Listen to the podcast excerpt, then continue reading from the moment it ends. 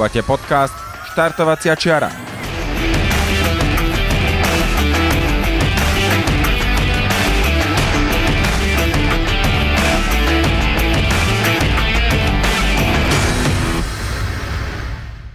Podcast Štartovacia čiara vám prináša coworkingový priestor HubHub. HubHub je pre nás ideálne miesto pre natáčanie, pretože vieme využiť ich komfortnú zasadačku, pozvať našich hostí, v kľude sa s nimi porozprávať a stráviť čas v príjemných priestoroch. Samozrejmosťou je, že tu môžeme parkovať autom či bicyklom, alebo si dopriať dobrú kávu.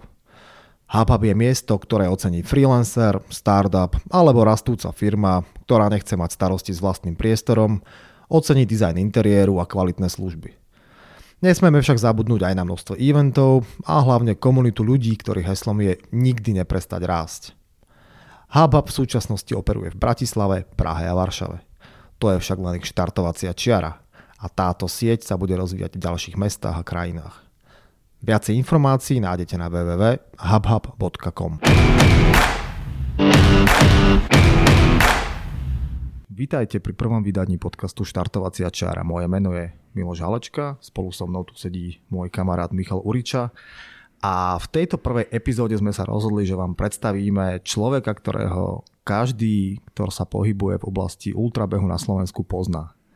Dovolte, aby sme teda privítali dnes v priestoroch Hubhubu Martina Urbaníka. Martin, ahoj. Ahojte. A možno ho komunita minimálne ultratrailová, tak určite, ale aj širšia bežecká pozná ako minimálne organizátora Štefánik Trailu či Ultralanovky. Jeho meno je spojené aj s ďalšími projektmi, ako napríklad e, bežecký film 12 chat, respektíve Kroky na hrane. Tak Martin, vítaj u nás. Čaute páni. No. A skúsme túto diskusiu odštartovať e, možno tým, že by sme sa viacej porozprávali o tebe, ako si možno vyrastal, kde aký bol tvoj background, čo sa týka vzťahu k športu alebo možno aj iných vecí, ktoré dnes vnímaš, že ťa ovplyvnili. No fajn, tak e, ja hovorím mojim kamarátom, s ktorými chodím behávať, kamarátom statia, že ja som chlapec z Petržalky, mm-hmm. z Nížiny, z Dolniakov. Môj nebohý svokor mi hovoril, že som radiátorové dieťa, lebo naozaj som ten klasický model toho panelákového dieťaťa. Na spolužiaci volali, že balkonča. Balkonča, no tak ja som radiátorové dieťa. A... U nás bolo zase také, že na, na lomničaku zafúka vietor a ty si hneď chorý, takže Asi tiež. tak, hej. No a ja som uh, vyrastal teda v tej Petržálke ako, ako decko, ktoré sa do nejakého začiatku školskej dochádzky vlastne hrávalo na dvore a keďže tá Petržalka bola v hroznom stave, tak sme poznali také veci ako vojny s hlinými hrudami a robili sme si vlastné luky a praky. No ale potom som začal plniť nejaké predstavy rodičov a, a tie začínali na hudobnej škole, či čo, ako sa to volalo, ľudová škola umenia. Ľudová škola umenia. A začal som hrať na klavíri, kúpili mi drahý klavír a vydržal som pri ňom 3 roky. A, a už počas tých prvých troch rokov na základnej škole som vlastne strašne chcel hrávať fotbal, pretože tak ako dneska moji synovia na začiatku školy chceli hrať všetci fotbal, tak ja som chcel hrať fotbal, chcel som proste zapadnúť do kolektívu. Vyskúšal som si to až od toho tretieho ročníku, čo si myslím, že bola dosť chyba, lebo vlastne už boli zohradní chalani v tom týme a aj ich rodičia, aj otcovia boli na tribúnach zohraní a boli zohraní s trénermi a s rozhodcami a vlastne ja som zistil, že nie som až natoľko dobrý, aby som sa vedel v tej silnej konkurencii presadiť. Ja som Petržalke hrával za Petržalskú Matadorku, potom som tam vlastne sedel stále na lavičke, tak som išiel na chvíľku na nejaké vinohrady a potom do nejakého Bčka vinohradov a proste fotbal mi nebol súdený. Mm-hmm. Tak som sa potom rozhodol, že, že na chvíľku vyskúšam, lebo moja mama stále mala predstavu, že by som mal vedieť niektoré športy, ktoré sú zároveň aj so, akoby spoločenské. Takže by som mal sa naučiť e, držať raketu. A bola to veľká zmena. Keď som prišiel z toho fotbalu, kde vlastne ti nikto nenahrá, by si náhodou neprišiel do zostavy, tak keď mi odbehla loptička tenisová na tenis, prvom tenisovom tréningu a ten chlapec prišiel vedľa, čo si pinkal o stenu a podal mi to so slovami nech sa páči, tak som si myslel, že som úplne v inom svete. Hej. Mm-hmm. Tak vtedy mm-hmm. som zistil, že v športe sú rôzne druhy kultúr, rôzne týmy a rôzne typy správania a Tam som nejaký čas vydržal, mňa to veľmi bavilo, ale nikdy som ani do toho nešiel, ani moji rodičia, takže by to mal byť nejaký vrcholový šport. Hej.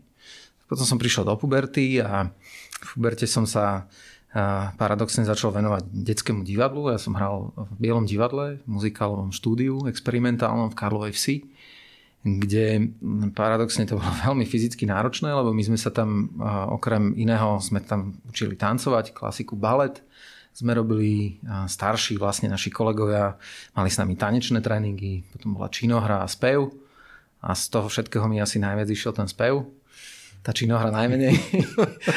Ale e, tak nejak to bolo, bolo to veľmi dôležité pre mňa, lebo tam som si zvykol na kolektív viac a tam som si viac s tými ľuďmi začal rozumieť. Začal som mať rád spoločnosť a, a jednoducho a tam som nadvezoval také, také prvé pevnejšie kamarátstva a, a dodnes vlastne s mnohými z tých ľudí sa poznám. A, no a potom, potom som nejakým spôsobom prestal so športom. Hej? Že prišla stredná škola a začal som sa venovať úplne iným veciam, začal som um, získavať nejaké peniaze pre časopisy a také. Ja som bol veľmi, a dodnes som vlastne taký dosť repertoárový človek. Mm-hmm. A rôznymi smermi veľ, ma, dodnes rád skúšam nové veci a nerad akoby stagnujem v jednej činnosti. A keďže ťa vnímame tak v tom ultratraile, čo sa teda rovná pohybu v prírode prevažne, bolo už v tom detstve možno niečo, čo ťa ťahalo do prírody, alebo ťa k tomu viedli rodičia, alebo ako, ako to bolo?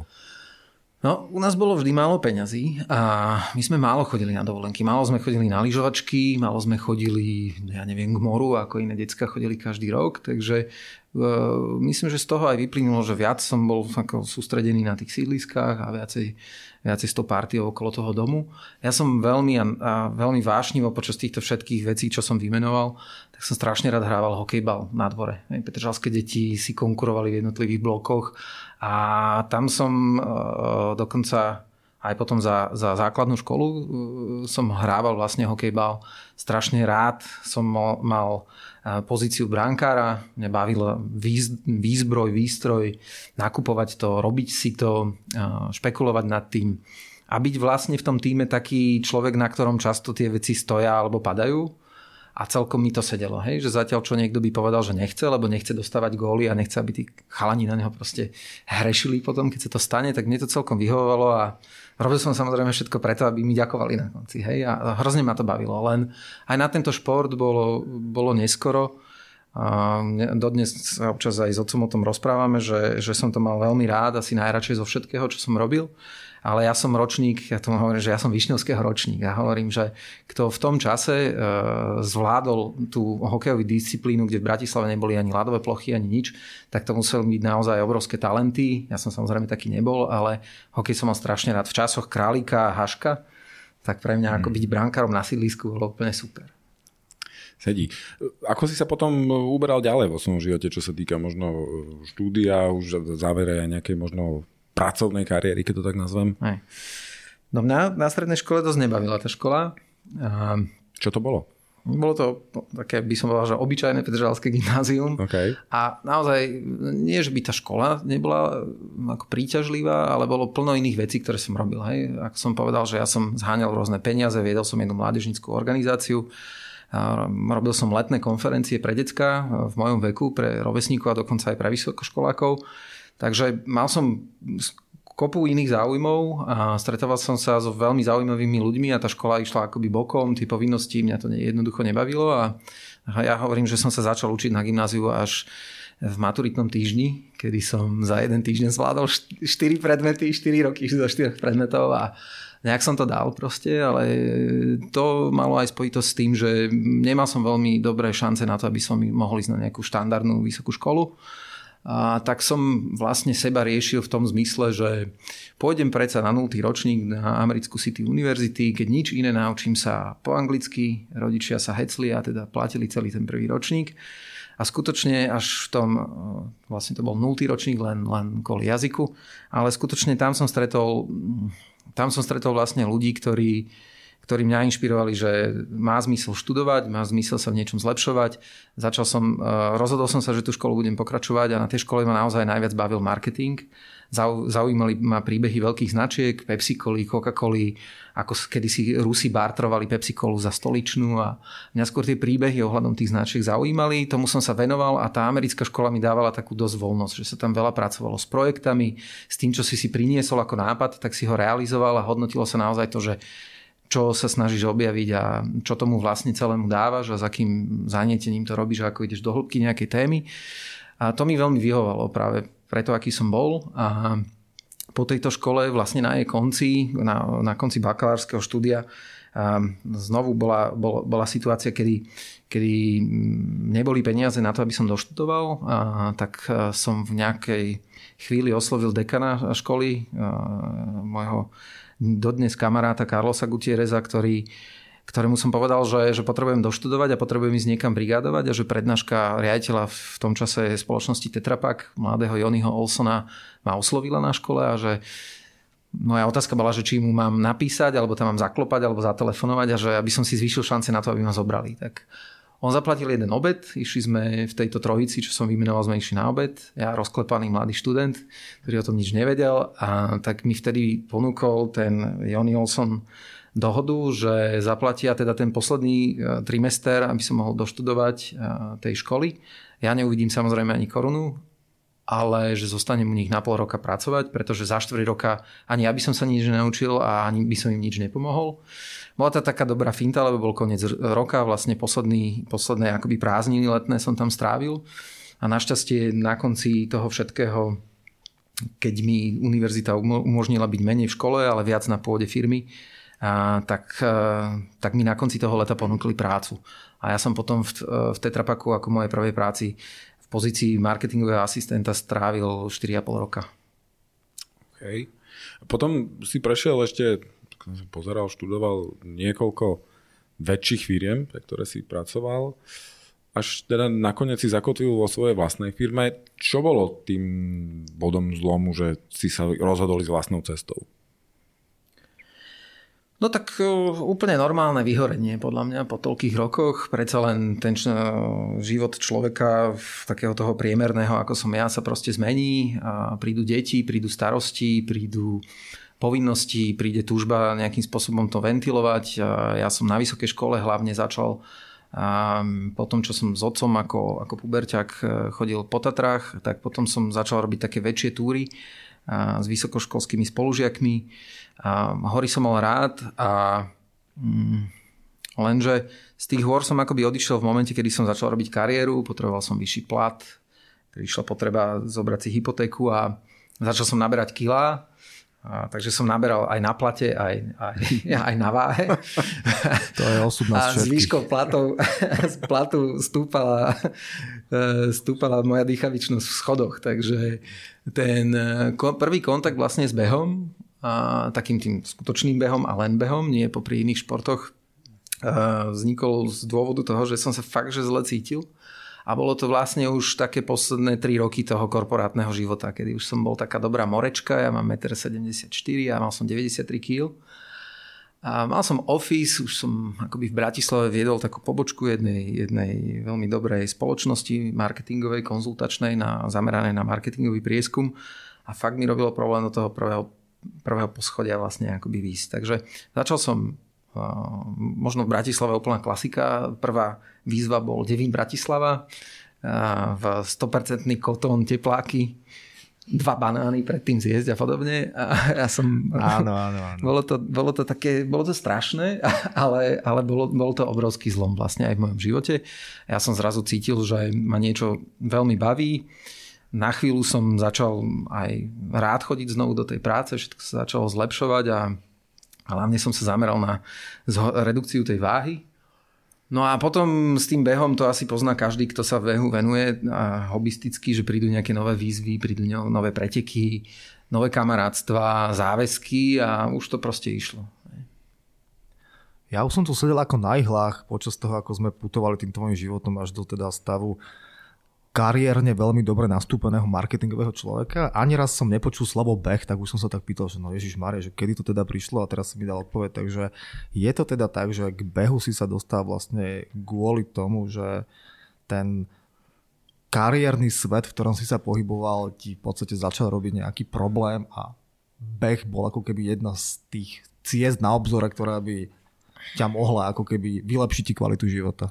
Je to tak? Čo, ani, ako ne, ne, nezobral som si ten beh ako nejakú pilulku, ktorá by mala niečo no, riešiť. No, Nikdy som sa na to ne, tak nepozeral, ale, ale prirodzene sa to asi tak nejakým spôsobom vyvíjalo, že som potreboval dostať nejakú novú prioritu do života, ktorá mne pomohla v iných veciach, ale, ale nie, nerobil som to nejak, nejak, nejak špeciálne vedome.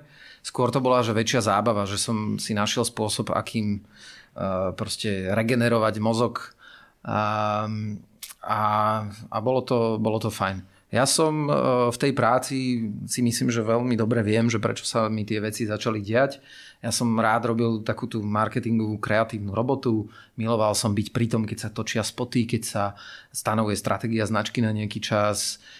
Veľmi rád, ja som z tých 16 rokov, čo som bol v korporáte, vlastne polo, takmer polovicu strávil potom tú druhú polovicu na, na pôde vlastne konzultantov, ktorí potom moji biznis partneri boli riaditeľia bank a podobne, takže to boli veľmi veľmi dobré projekty, veľmi dobrá práca. Dodnes s tými ľuďmi výborne vychádzam a, a vážim si ich a bolo to fajn. Len v tej mojej kariére toho konzultanta už som začal byť tým, že som akoby mal tie ciele eh, vedenia tej pobočky, tak bolo to stále viac a viac o číslach v mojom prípade. Už to nebolo o naozaj odbornej roboty, tak ako sa ja na to pozerám. A aj keď možno niekedy mi mm, ide, ide predaj, keď ten produkt dobre ovládam a som o ňom presvedčený, že je dobrý, ale predsa len myslím si, že nie som povahou taký ten salesman, ktorý každé ráno vstane, dá, má nejaké tie malé ciele a teraz ako ide a, a dá to a, a keď končia tie finančné, finančné e, obdobia, tak, tak potrebuje tie salesy nejakým spôsobom dostať na tú line, kde to je predpísané. A e, celkom sa mi v tom darilo, ale na konci naozaj to bolo veľmi únavné. Tak ja som si jednoducho povedal, že predsa som začal tú prácu odbornú robiť v minulosti, od nej sa stále viac a viac odkláňam. Ani som veľmi nevidel spôsob, ako to, ako to stočiť nazad. A, a stále som mal pocit, že konec koncov aj v tej komunikácii a marketingu, že, že by som teraz mal ja niečo ukázať, že už nechodiť len na porady a, a referovať e, svojim šéfom, že ako by to malo byť a oni potom povedia, zdvihnú hore palec alebo dole a ide sa. Ale začalo ma baviť to, že som mal vlastné nápady, chcel som niečo urobiť a e, mal som, hlavne som mal dobrú manželku, že ma podržala v tom prechodnom období, kedy úplne jednoznačne to trvalo mnoho mesiacov, kedy, kedy ma živila a dnes je to naozaj tak, že keď sa pozriem dozadu a pozriem si svoje výplatné pásky, tak je to stále o tom, že som úplne niekde inde finančne, by som povedal, že mám menej ako tretinu, treti, tretinu zarábam. Na druhej strane ten zisk, ktorý ja mám a pokiaľ sú s ním doma tí ľudia spokojní, to znamená to zdravie, tú dobrú náladu, tú chuť robiť veci, zabávať sa, tak by som to nikdy už späť nevymenil. Hej, to, to určite nie. A toto je podľa mňa vec, o ktorej uvažuje, no v mojom okolí asi tak typnem si, že 80% ľudí sa nad tým minimálne tak raz do týždňa zamyslí, chodím každý deň do tej korporácie, až tak ma to úplne nebaví. Viem, že by som chcel možno, že robiť niečo iné. Nemám na to možno, že odvahu, bojím sa práve toho, že prídem o svoj štandard a tak ďalej a tak ďalej. Celé tieto veci človeku bežia v hlave, potom zase dostane nejakú tú výplatu a odmeny, zabude na to na pár mesiacov a takto to ide. Je z tvojho pohľadu, keďže v tomto ty vieš určite slúžiť ako taký kvázi vzor pre týchto ľudí, je vieš povedať týmto ľuďom nejakú, nejakú radu naozaj, že ako si zoradiť priority životné tak, aby sa človek správne rozhodol? Z tvojej skúsenosti? Ja na to recept nemám a všetko, čo som, kam som, akože kde som dnes, tak som si to nikdy akoby veľmi nenarysoval. Na druhej strane, podľa mňa, keď na to, keď hlasno uvažujem, tak je to nejaký, nejaká výmena niečo za niečo. Že keď o niečo prídeš, tak pokiaľ nie si, si vedomý niečoho, čo získaš, tak by si nemal akoby to, čo máš, by si nemal zahadzovať. Otázka je, za čo by to tí ľudia menili. Hej? Ak to chcú meniť len za pokoj a sedenie v kresle, tak asi to nebude fungovať. Keď niekto si povie, že bude mať kaviareň na nejakom možno odstrčenom mieste, ale stačí mu, že bude za euro 20 presíčka čapovať a bude sa tešiť a bude ho naplňať naozaj vôňa tej kávy, tak nech sa páči. To si myslím, že je dobrý trade-off, keď, keď ten človek e, má pocit, že ho to naplňa. Hej? Že, že, že to je jasne, asi dôležité jasne. a ja som fakt, že keď sa pozrieš z toho klasického pohľadu, tak ja som materiálne išiel fakt veľmi, veľmi dole ale že vôbec, vôbec e, to nelutujem a ja som spokojný s tým, čo mám a pre mňa práve vďaka behu a práve vďaka tomu, že sa pohybujem v tejto komunite, pre mňa ako je zdravie už nie len kliše ako číslo jedna, ale je to veľmi dôležitá vec a je to super. A je to teda tak, že tým, že si si odbúral ten level stresu a to množstvo času, ktoré si musel tráviť tou prácou, naplnili sa tie tvoje očakávania v zmysle kvality života?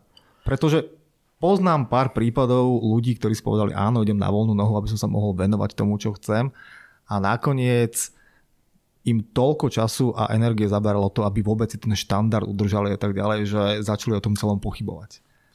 No, tak ja som si rozhodne neodbúral, ja som si rozhodne neodbúral level stresu, lebo ja som proste človek, ktorý si ten stres bude vyrábať vždy a projekty, ktoré robím, a, tak prinašajú no možno aj viac e, stresu ako, ako v tom korporáte. Hej?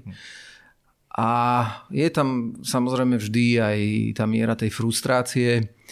A vždy proste ten život prináša aj tie ťažké chvíle a podobne. Na druhej strane um, zažívam chvála Pánu Bohu zatiaľ a chvála nielen pánu, pánu Bohu, ale aj ľuďom, ktorí mi pomáhajú s tými projektmi a vďaka mnohým ľuďom tak zažívam aspoň občas naozaj euforické stavy nejakého uspokojenia a to je niečo, čo som nikdy nezažil v korporácii. Hej? A videl som, videl som mnoho ľudí a vidím dodnes mnoho ľudí, ktorí v tej korporácii to zažívajú, ktorý, ktorým úprimne ako by som závidel v, tom, v, v minulosti a, a som ich obdivoval, ale ja som si v nejakom momente povedal, že, že ja proste neviem v tom svete fungovať, že to rešpektujem a, a s takou pokorou som vlastne z neho jednoducho vycúval. Hej. Keď som bol tým obchodníkom v tom poslednom štádiu, tak to boli také celkom zaujímavé a veľmi zábavné veci, kedy ja som vždy hovoril, že, že človek častokrát prehrá, keď ide do nejakých súťaží, ale občas musí vyhrať. Hej, a boli obdobia, kedy sa dlho nevyhrávalo a potom prišlo veľké víťazstvo a to bolo úžasné a znovu to človeka nakopne. A niečo podobné zažívam aj teraz, ale, ale musím povedať, že v priemere je to stále o takom väčšom uspokojení ako v minulosti. Keby sme sa mohli pozrieť možno uh, ďalej a ty si to už trošku možno naškrtol, že ak niekto nájde šťastie v tom, že bude variť niekde to svoje espresso za, euro 20, zdá sa, že ty si po tom opustení korporátneho sveta začal robiť ten svoj biznis a dokázal si spojiť to, čo prečo si mal načenie v rámci marketingu, možno z časti obchodu, to spolu je úzko previazané, a behu. A z toho si namixoval nejaké, dnes už môžem nazvať to, neúraz sa, produkty, ktoré dneska sú na trhu. Uh, ako sa to začalo? Čo bolo možno nejakým impulzom? Kde si našiel tú inšpiráciu? No, určite, to, určite ten beh bol veľmi dôležitý, že som ho vlastne začal robiť. Hej? Že tým, že som ja pracoval v marketingu a pracoval som 8 eh, rokov eh, v marketingových agentúrach eh, zameraných na prieskum trhu, kde som mal dobrú príležitosť spolupracovať hlavne pri kvalitatívnom prieskume, to znamená, kde sa pracovalo so skupinovými rozhovormi, so skupinami, s hĺbkovými rozhovormi nejakých ľudí, ktorých sme sa veľa pýtali o ich živote. A pracoval som tým pádom s psychológmi, ktorí vlastne tieto rozhovory viedli. Tak som prirodzene e, od toho momentu bol človek, ktorý si tieto veci všímal aj na sebe, čo so mnou robí ten beh. Pristupoval som vždy viac analyticky a viac som si uvedomal, že nenechal som sa len viesť nejakými emóciami, ale keďže emócie bola moja práca, tak e, som mal to šťastie, že som to vlastne mohol aj takýmto spôsobom zhodnocovať. A tak som si to proste vyhodnotil, že to funguje, že to mám rád. No a čo sa týka nejakého samotného také inšpirácie úvodnej do toho, že chcem ísť robiť nejaké preteky, tak ja som mal veľké šťastie, že moji rodičia mi dokonca v jedny Vianoce darovali dve knihy pod jeden stromček a boli, jedna kniha bola o Štefánikovi, volala sa Štefánik a Československo a druhá kniha bola taká notoricky už dnes známa e, Bežecká Biblia zrodený k behu. Mm-hmm. A Ja som v tom čase veľmi málo čítal a podarilo sa mi tie dve knižky zobrať na dovolenku na dovolenku do Chorvátska s rodinou a tie dve knižky som paralelne na tej dovolenke prečítal za tých 12 dní. Medzi tým, a to už vlastne samo o sebe už hovorilo, že, nie, že nejak mi začína šíbať z toho behu, tak medzi tým som vlastne z toho Chorvátska odišiel na štafetový eh, beh eh, ultrabalatón okolo Balatónu na dva dni. Rodine som proste povedal ahojte a ja sa vrátim, sadol som do toho auta, išiel som na ten trajekt a vrátil som sa o dva dní úplne zničený a nevyspatý. A takže bolo vidieť, že je tam nejaký zárodok toho, že môže mi aj z toho streliť. A to sa aj stalo, ja som dočítal tie knihy a je, v jednej som našiel úžasný príbeh o tom, ako Štefánik vlastne ja som povedal, že on bol jak mačka, že mal strašne veľa životov, že my vlastne stále sa rozprávame o tej jednej tragédii, kedy on skončil. Na druhej strane, keď e, človek spoznáva jeho život, tak toľkokrát vlastne akoby hrobárovi z lopaty ušiel, že to e, je úplne, teraz to poviem tak čudne, ale že je to vlastne úplne v poriadku, lebo on už toľkýkrát vlastne riskoval, že sa to proste nejakým spôsobom stalo. A ja som našiel príbeh, kedy jemu ako vojakovi v službách francúzskej armády, letcovi, zachraňovali v Srbsku jeho kamaráti z letky život. Tým, že vlastne pochodovali po srbských, teda nie pochodovali, ale išli a utekali pred e, bulharskou armádou 7 dní a on vlastne prekonal nejakú vzdialenosť približne 120 kilometrov a nebyť tých vojakov a nebyť mnohých takých dôležitých náhod a tých osobných hrdinstiev, tak on by to vlastne neprežil. A až po tomto príbehu, veľmi dramatickom, sa približne dva mesiace potom zoznámil v Paríži s e, prostredníctvom jeho profesora Tomáša Garika Masarika s Benešom a vlastne až po tomto príbehu, takom veľmi fyzickom a veľmi takom silnom príbehu, a v ktorom fakt, že išlo o život, tak až potom vlastne začali oni viac a viac uh, ovplyvňovať tie naše dejiny. Hej? Až, až potom začal uh, boj o to Československo naozaj v tej trojici, ako to poznáme zo, zo školy. Takže tento príbeh jeho prežitia ma veľmi oslovil.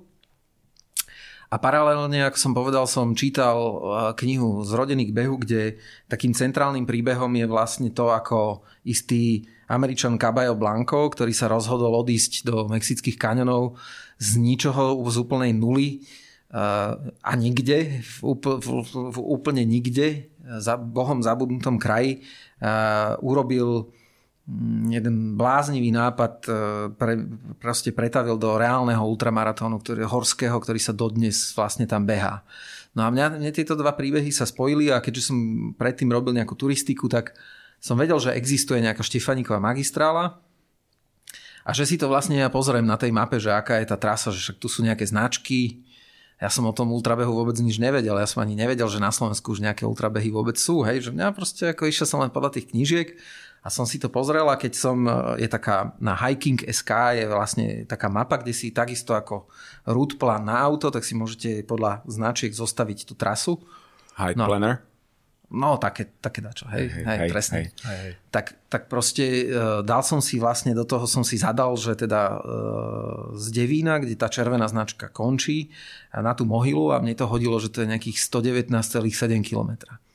No a mne to proste povedal, že tak jasné, tak keďže mne to prepínalo tak akoby aj tvorivo, a z tej, z tej mojej profesie, tak som povedal, že tak tu je jeden akože bombový príbeh, hej, že prenesiem ten srbský príbeh Štefanika, ktorý sa každého dotýka.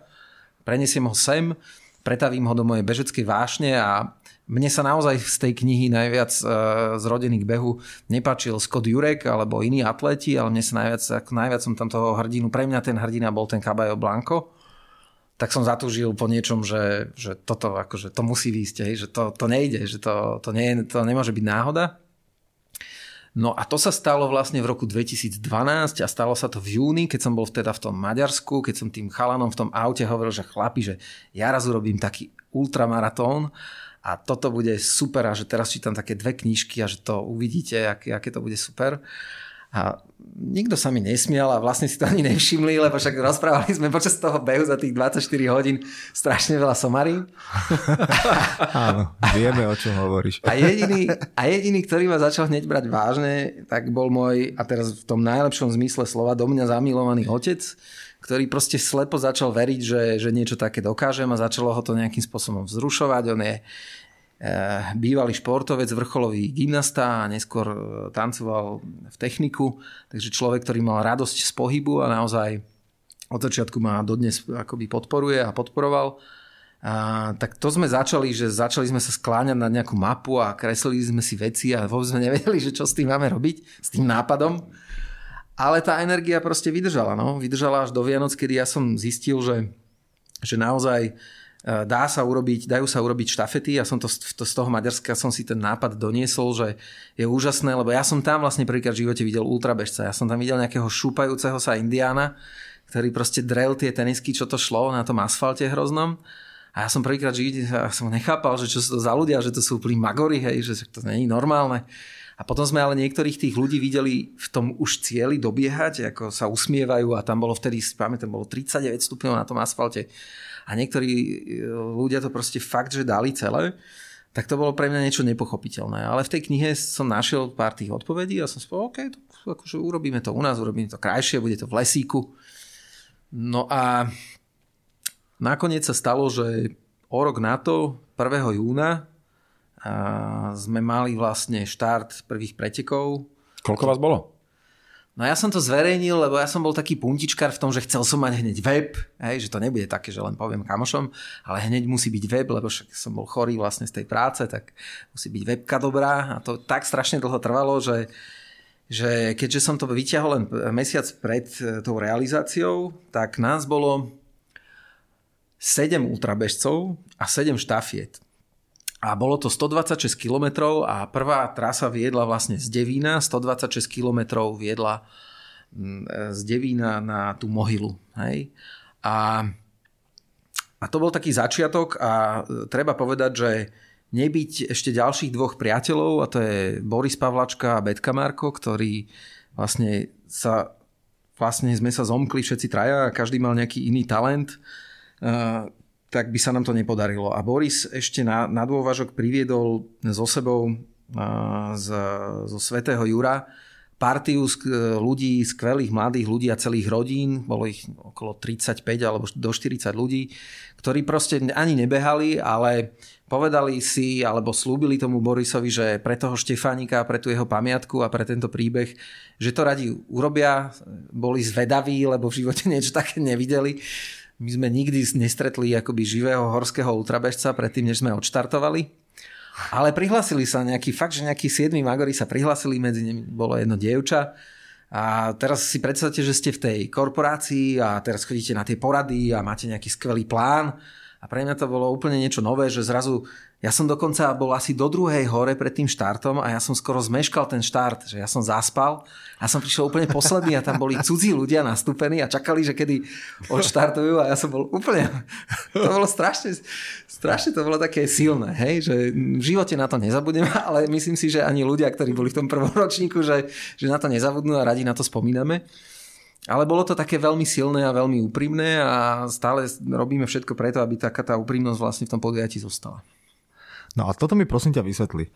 Človek, ktorý v živote nevidel ultrabežca, plus minus, hej, prečítal si knižku o ultrabehu, zorganizuje prvýkrát takýto beh, na ktorý teda skoro zaspí keď si teraz porovnáme, ako fungujú ultrabehy, teda hlavne rangu Štefánik, kde ten organizačný štáb, dobrovoľníci, proste je to obrovská masa ľudí a ak nezabudneme k tomu fenoménu dobrovoľníkov, ja by som sa potom ešte rád neskôr dostal, pretože to je niečo, čo je veľmi špecifické Určite. a je to veľmi ako keby uznania hodné, ale aká je motivácia ľudí, ktorí boli robiť dobrovoľníkov na tomto prvom ročníku? Hej? Bolo to naozaj o tom, no chcem si pozrieť tých magarov, ktorí behajú v noci po lese? Alebo je to, aký je to človek, ktorý sa rozhodne, že budem celý deň čakať na nejaké občerstvovačky uprostred lesa, aby som videl týchto bláznov, jak tu behajú?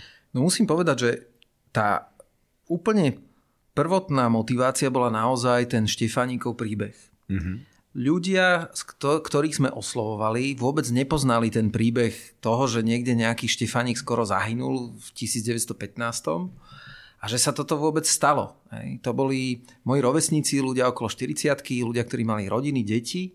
A, a ja keď som začal vlastne pátrať po tom príbehu a keď som začal skladať akoby takéto puzzle e, jednotlivých vecí, tak som si hlavne v prvom rade povedal, že, že dobre, tak som našiel niečo v nejakej jednej knihe, ale že ja predsa keď idem tvoriť nejakú, nejaký produkt alebo nejakú značku, tak ja si musím byť istý, že, že to nie je bullshit, že to je proste pravdivá vec. Tak ja som si hneď na začiatku vyhľadal istého pána Michala Kšiňana, ktorý, z ktorého sa vyklul proste mladý chalan fotbalista, ročník 88, ktorý ehm, potom som sa neskôr dozvedel, že dostal od prezidenta Gašparoviča dokonca ocenenie a myslím si, že študent roka alebo niečo podobné človek, ktorý s francúzskými vojenskými historikmi natočil film o Štefánikovi. Obrovská mladá, plná energie kapacita na Slovensku, ktorá sedí a pracuje, nie len sedí, ale, ale veľa cestuje po svete a jeho špecialitou je Štefánik a sedí v historickom ústave Slovenskej akadémie vied. A, a s ním som začal sa rozprávať o Štefánikovi a veľa vecí som sa o ňom dozvedel a e, vedel som, že Štefánik síce nemal deti, ale že predsa mal, e, bol z desiatich súrodencov. To znamenalo, že bola veľká pravdepodobnosť, že, že tu existuje nejaká rodina alebo vetvy, vlastne rodiny Štefánika. A ja som e, vlastne hľadal e, členov rodiny Štefánika. Nie potomkov priamých, ale, ale rodiny. A mne sa podarilo nájsť jednu rozkošnú, milú dámu, úžasnú osobu a veľkú osobnosť, geriatrickú zdravotnú sestru v Lamači, ktorá bola vlastne a je posledná Štefániková, pretože oni pomeči už akoby vymreli a ženy sa povydávali a zobrali si iné mená. A pani Dudášová, rodená Štefániková, je vo veku mojej mamy. A ešte vôbec predtým, než som povedal, že bude nejaký beh, tak som jej zatelefonoval, lebo som našiel v jednej redakcii novín s ňou článok a novinár mi, čuduj sa svete, dal na ňu mobil. Tak som jej zavolal, plný trémy a vedel som, že mám na to len jeden cold call, jak sa hovorí. Zvládol som ho a pozval som sa k nej domov. A priniesol som kyticu kvetov, rozprával som jej celý príbeh, ako som k tomu prišiel, tak ako som to vlastne vyrozprával vám. A veľmi som sa bál a čakal som na reakciu, že čo bude. Bolo chvíľu ticho a ona povedala, že je to úžasné. A povedal som jej, že cez šport by sme našli možno úplne nový spôsob, ako Štefanika pripomínať ľuďom, ktorí dnes na nič nemajú čas ktorí by sa o tom možno za normálnych okolností ani nechceli rozprávať alebo nechceli by tú svoju históriu spoznať. Ale že tým, že šport je atraktívna vec a ultrabeh je niečo bláznivé, čo môže pripútať akoby pozornosť, že to môže byť prostriedok na to, aby my sme dokázali Štefanika akoby vrátiť pred oči ľudí a všetky dobré veci, ktoré robil, začať znovu pripomínať. A ja som sa dozvedel vlastne už potom neskôr v komunikácii s, s týmito členmi rodiny a ich veľa, a, že oni sú dosť frustrovaní z toho, ako spoločnosť funguje a akým spôsobom sa vlastne o Štefánikovi v našej spoločnosti rozpráva alebo nerozpráva. Majú pocit naozaj, že Štefánik je jeden e, veľmi skúsený vedec a e, úplne iná osobnosť a bohatá na úplne iné veci, ktoré sa dnes ani v škole neučíme. Takže veľmi privítali to, že hľadáme nový spôsob, ako Štefanika ľuďom priblížiť, akoby ho pritiahnuť a povedali okamžite, že ma v tomto smere podporia, dostal som to aj písomne. A čiže, čiže je, to, je to veľká zodpovednosť voči týmto ľuďom, ale je to obrovská radosť. A my ich máme od prvého ročníka, od tých, keď nás bolo 7 plus 7 štafiet, až do dnešných dní, kedy už sú to, my máme vlastne spoločne už s dobrovoľníkmi zapojených priamo približne tisíc ľudí do tohto podujatia po 5 rokoch tak, eh, tak dodnes vlastne eh, členovia rodiny Milana Rastislava Štefanika stoja v cieli a, a dávajú medaile vlastne bežcov, ktorí dobehnú tú, tú strašnú diálku. A, a oni sami hovoria, že, že si to veľmi vážia a chcú a prejavujú takým spôsobom vlastne úctu a vďaku tým, tým bežcom. Takže z obi dvoch strán je to nejaké naplňanie a je to nejaká dobrá vec a máme z toho všetci radosť. Ja len na odľahčenie Dúfam, že na tretí krát sa mi podarí prevziať si tú medailu v cieli. Možno, že si to nevedel, tak teraz to už nie, konečne nie, dáš. Nie, vedel ja, som, vedel priznať, som to. Ja sa musím priznať, že teda ako, neviem prečo, ja som to vôbec nevedel a som z toho dojatý. Lebo toto je, vieš, že mne sa páči na tom to, že podľa mňa veľmi veľa ľudí sa na, na, na beh pozrie ako na šport idem behať a idem na taký maratón a na taký maratón a teraz zlepším si čas a neviem čo, neviem čo. V tom ultrabehu je to trošku iné, že tam sa mi zdá, že začína tak trochu prevažovať taký iný pohľad na tú vec, že nejdem behať na to, aby som proste spravil o dve sekundy lepší čas ako minulý rok.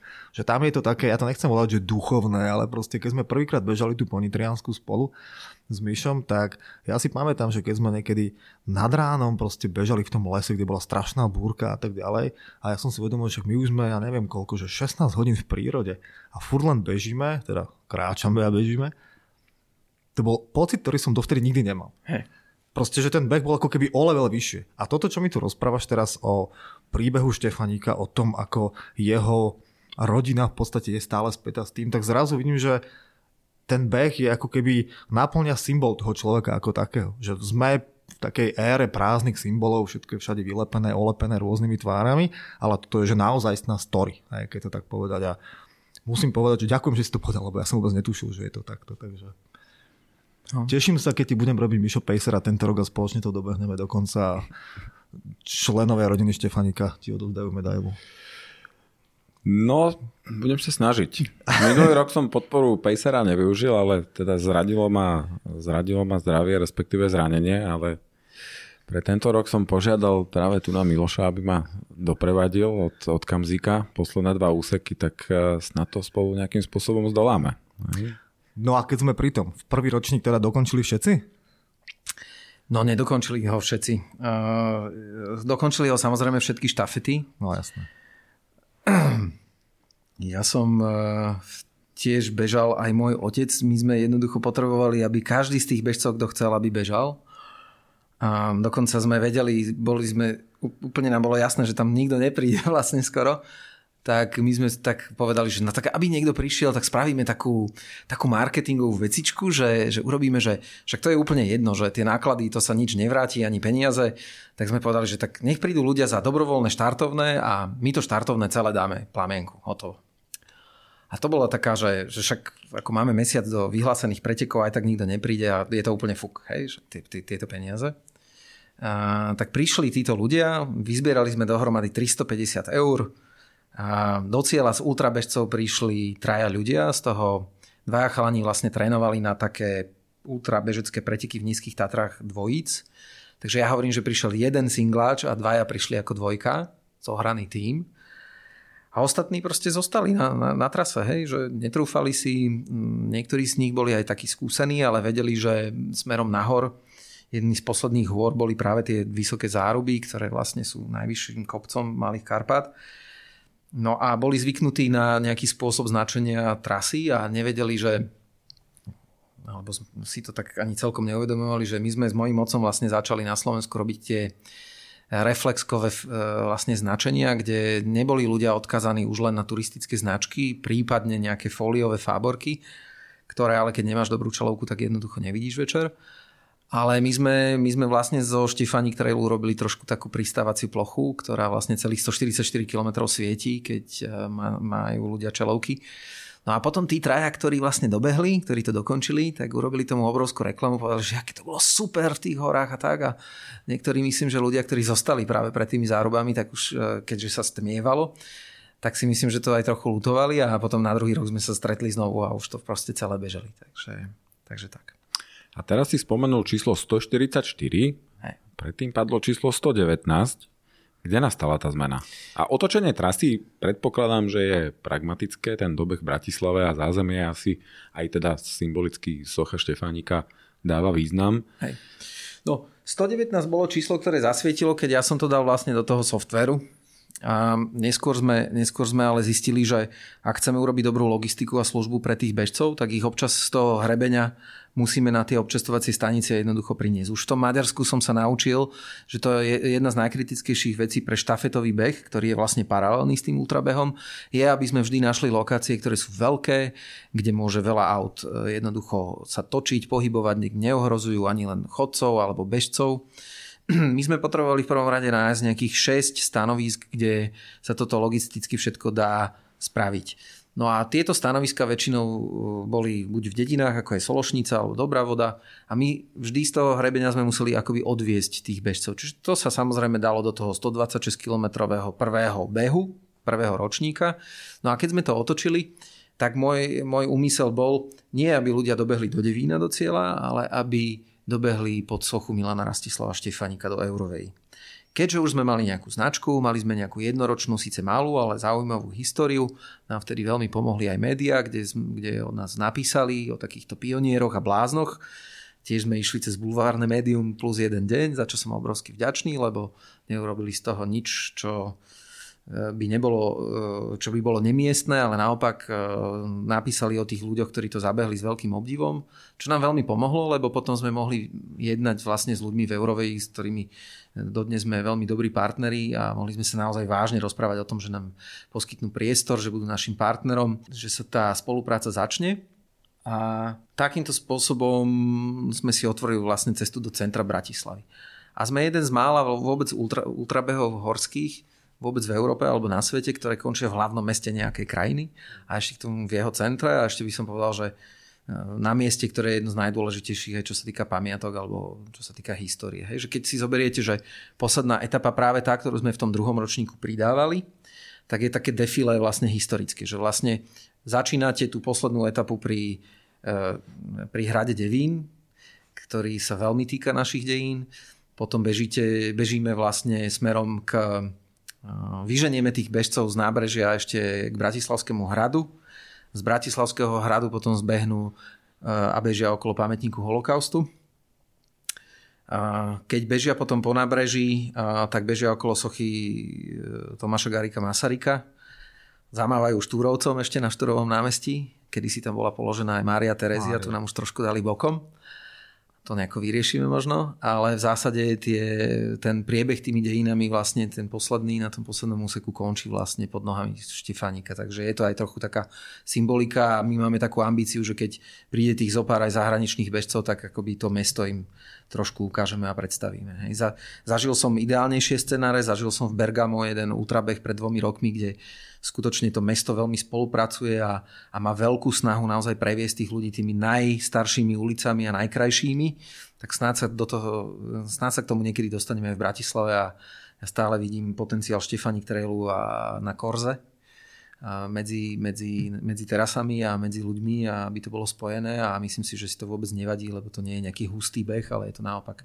Je to jeden príbeh za druhým, ktorý tý, to, tými ulicami môže ísť a môže tých ľudí inšpirovať.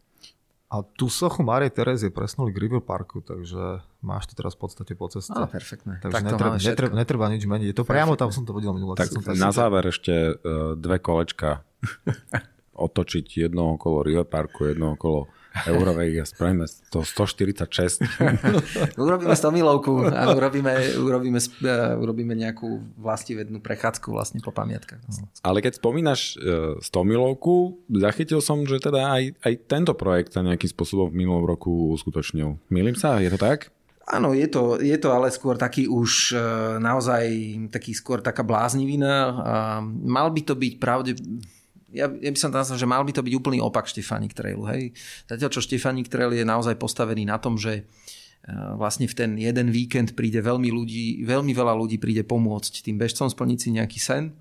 A je to naozaj postavené na mm, veľmi dobrej organizácii a schopnosti ľudí komunikovať a zorganizovať sa, zabezpečiť e, logistiku. Naozaj by som povedal, už mám s čím porovnávať, bol som aj v Európe, aj vo svete behať všeličo a tá úroveň Štefanik Trailu ide vysoko. Tak toto je presne taký, môj kamarát Rado Harach tomu hovorí, že punkový projekt, ktorý je práve opačný.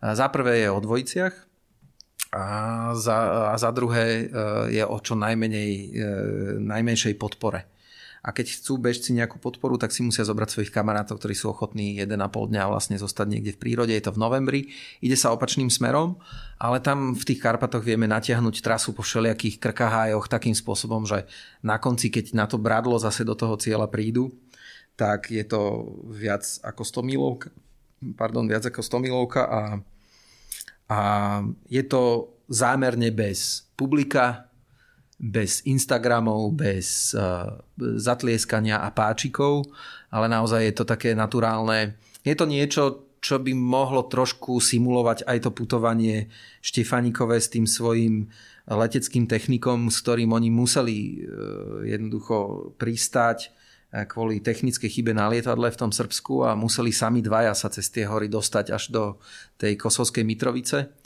A je tam viac takého skutočného, skutočnej námahy a v podmienkach, v ktorých Štefanik išiel, lebo Štefanik vlastne v tom Srbsku išiel v polovici novembra a práve tento 100-milový Štefánik Ultra Trail ja robím, alebo som robil minulý rok, a práve v období v novembri, kedy Karpaty sú dosť nebezpečné.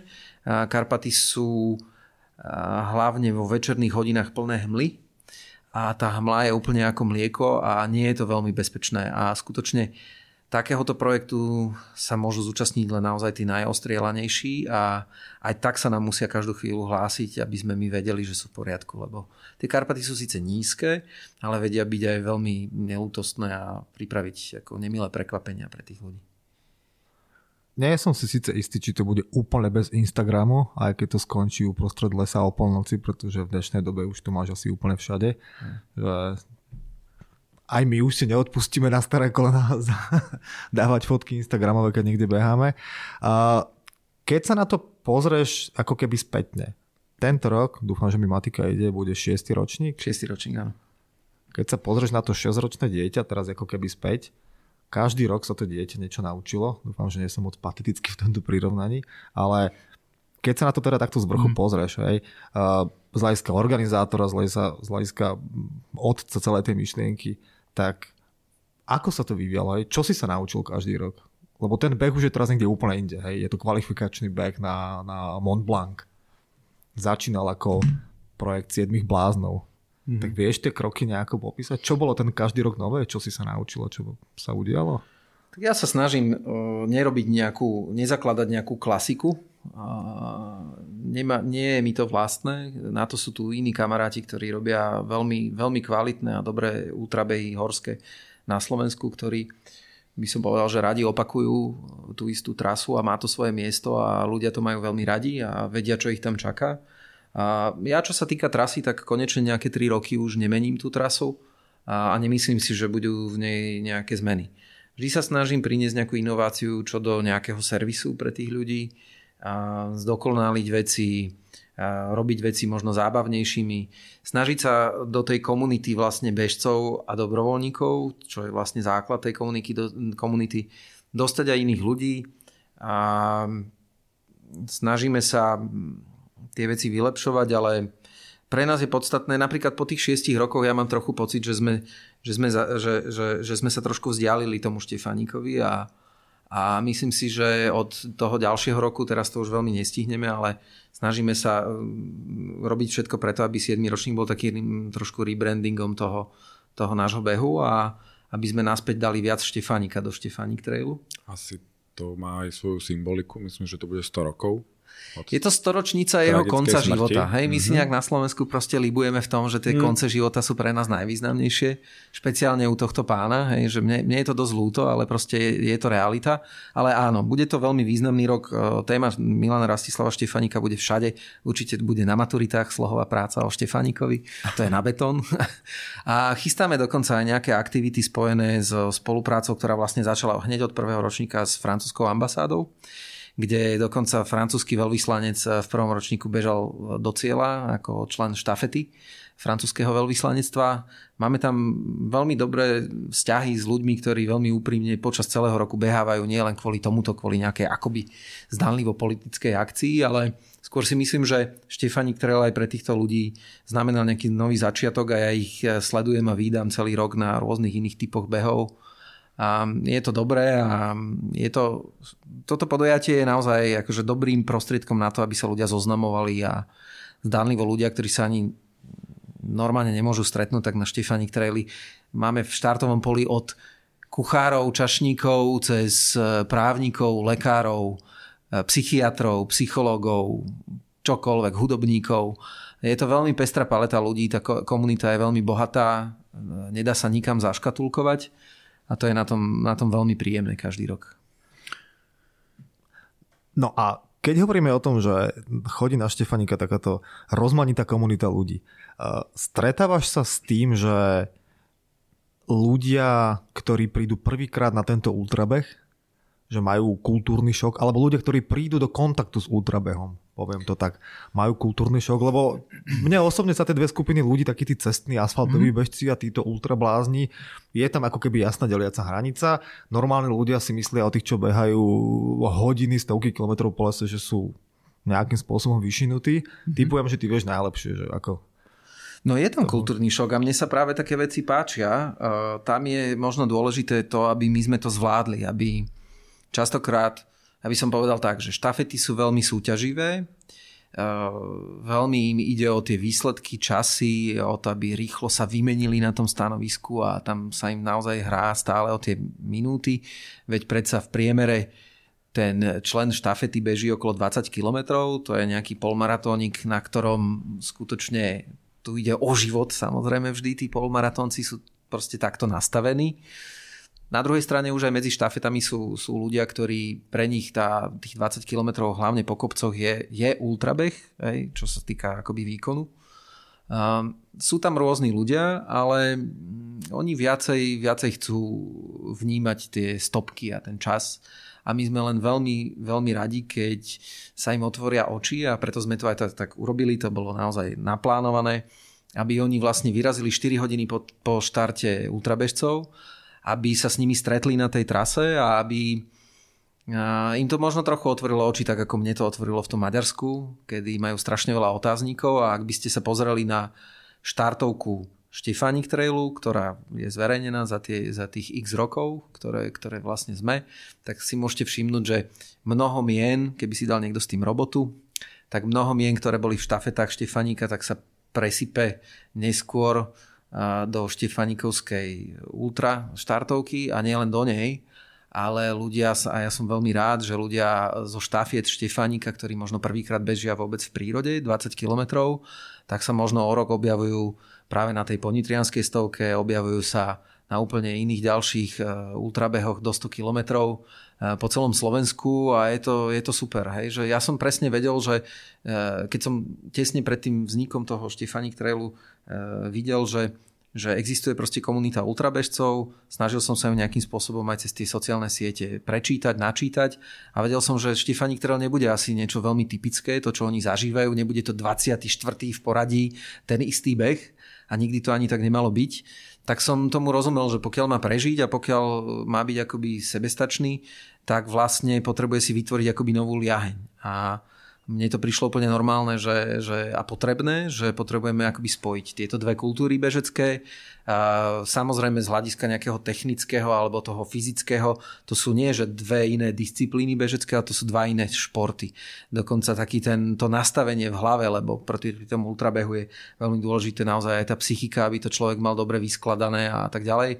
A tak, tak skutočne sú to iné svety, a niečo o sebe vedia a, a tušia a je dobré, že práve Štefani, ktoré je prostredie, kde sa dokážu práve v tom lese s takou pokorou stretnúť, kde si nezavadzajú, nevadia, kde si naopak fandia, kde prehodia pár slov, kde sa jedni čudujú, ako to môžu henty druhý vôbec robiť.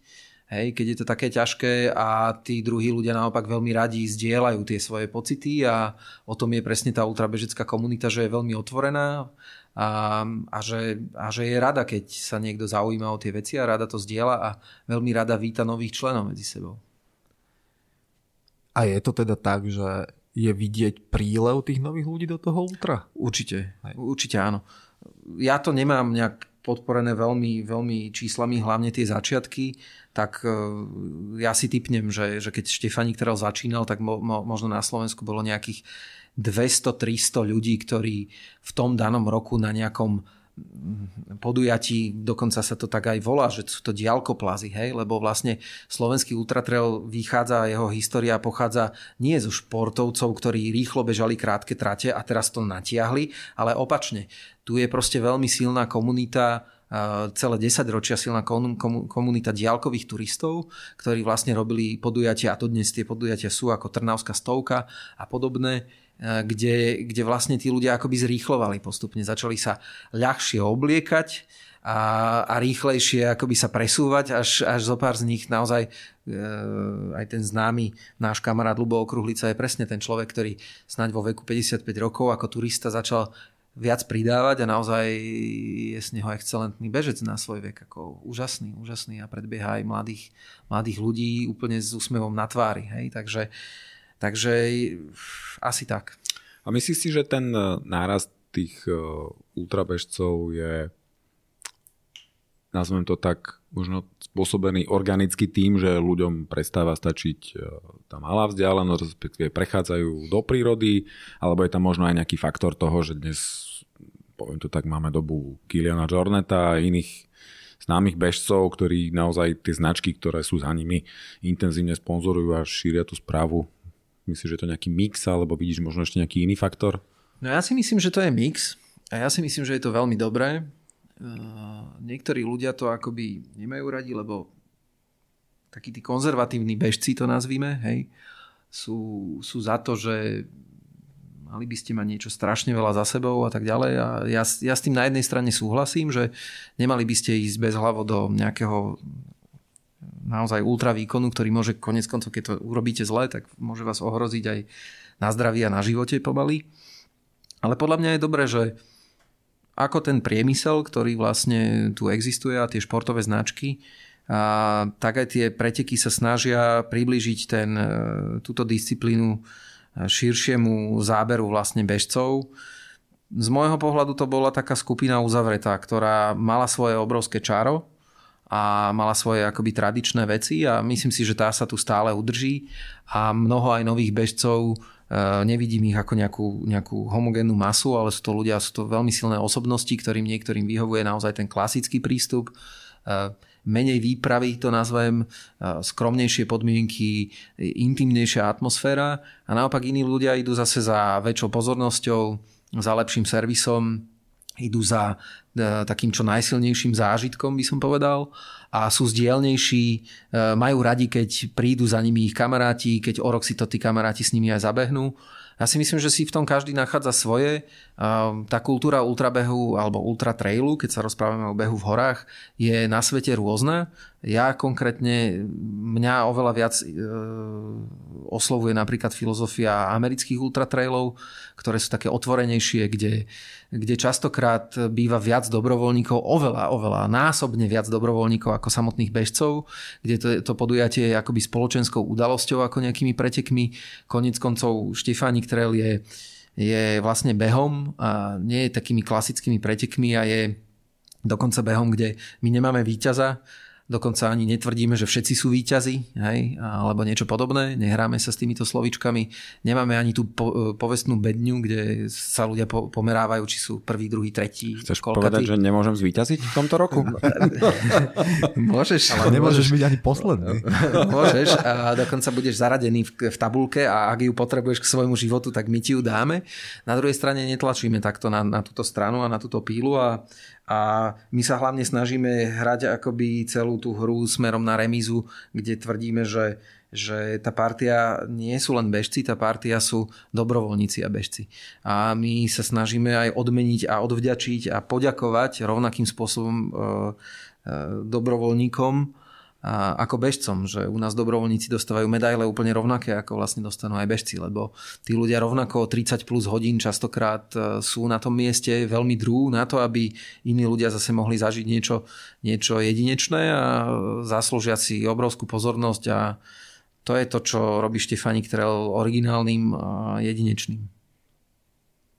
Myslím, že toto je presne tá téma, ktorú som pred, nejakým, pred nejakými minútami načal, že tých málo krát, čo sa mi podarilo bežať nejaký takýto ultrabeh, tak čím som bol bližšie k cieľu, čím som bol viacej psychicky a fyzicky odrovnaný, tak tým viac aj cez tú hmlu toho celého som si nejak tak vážil to, keď tam ten človek stál a videl, že sa k nemu blíži proste osoba, ktorá má smrť v očiach a proste daj mi niečo na pitie, na jedenie.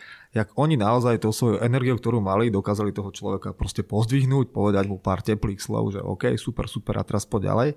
A potom, keď si spätne uvedomím, že on tam vlastne stojí, ja neviem, 20 plus hodín na tom mieste, hlavne k cieľu, keďže je to celé také rozprostreté, to, to štartové pole, že ten výkon a to odhodlanie je určite minimálne porovnateľné s tým, čo majú tí ľudia, ktorí tú trasu bežia.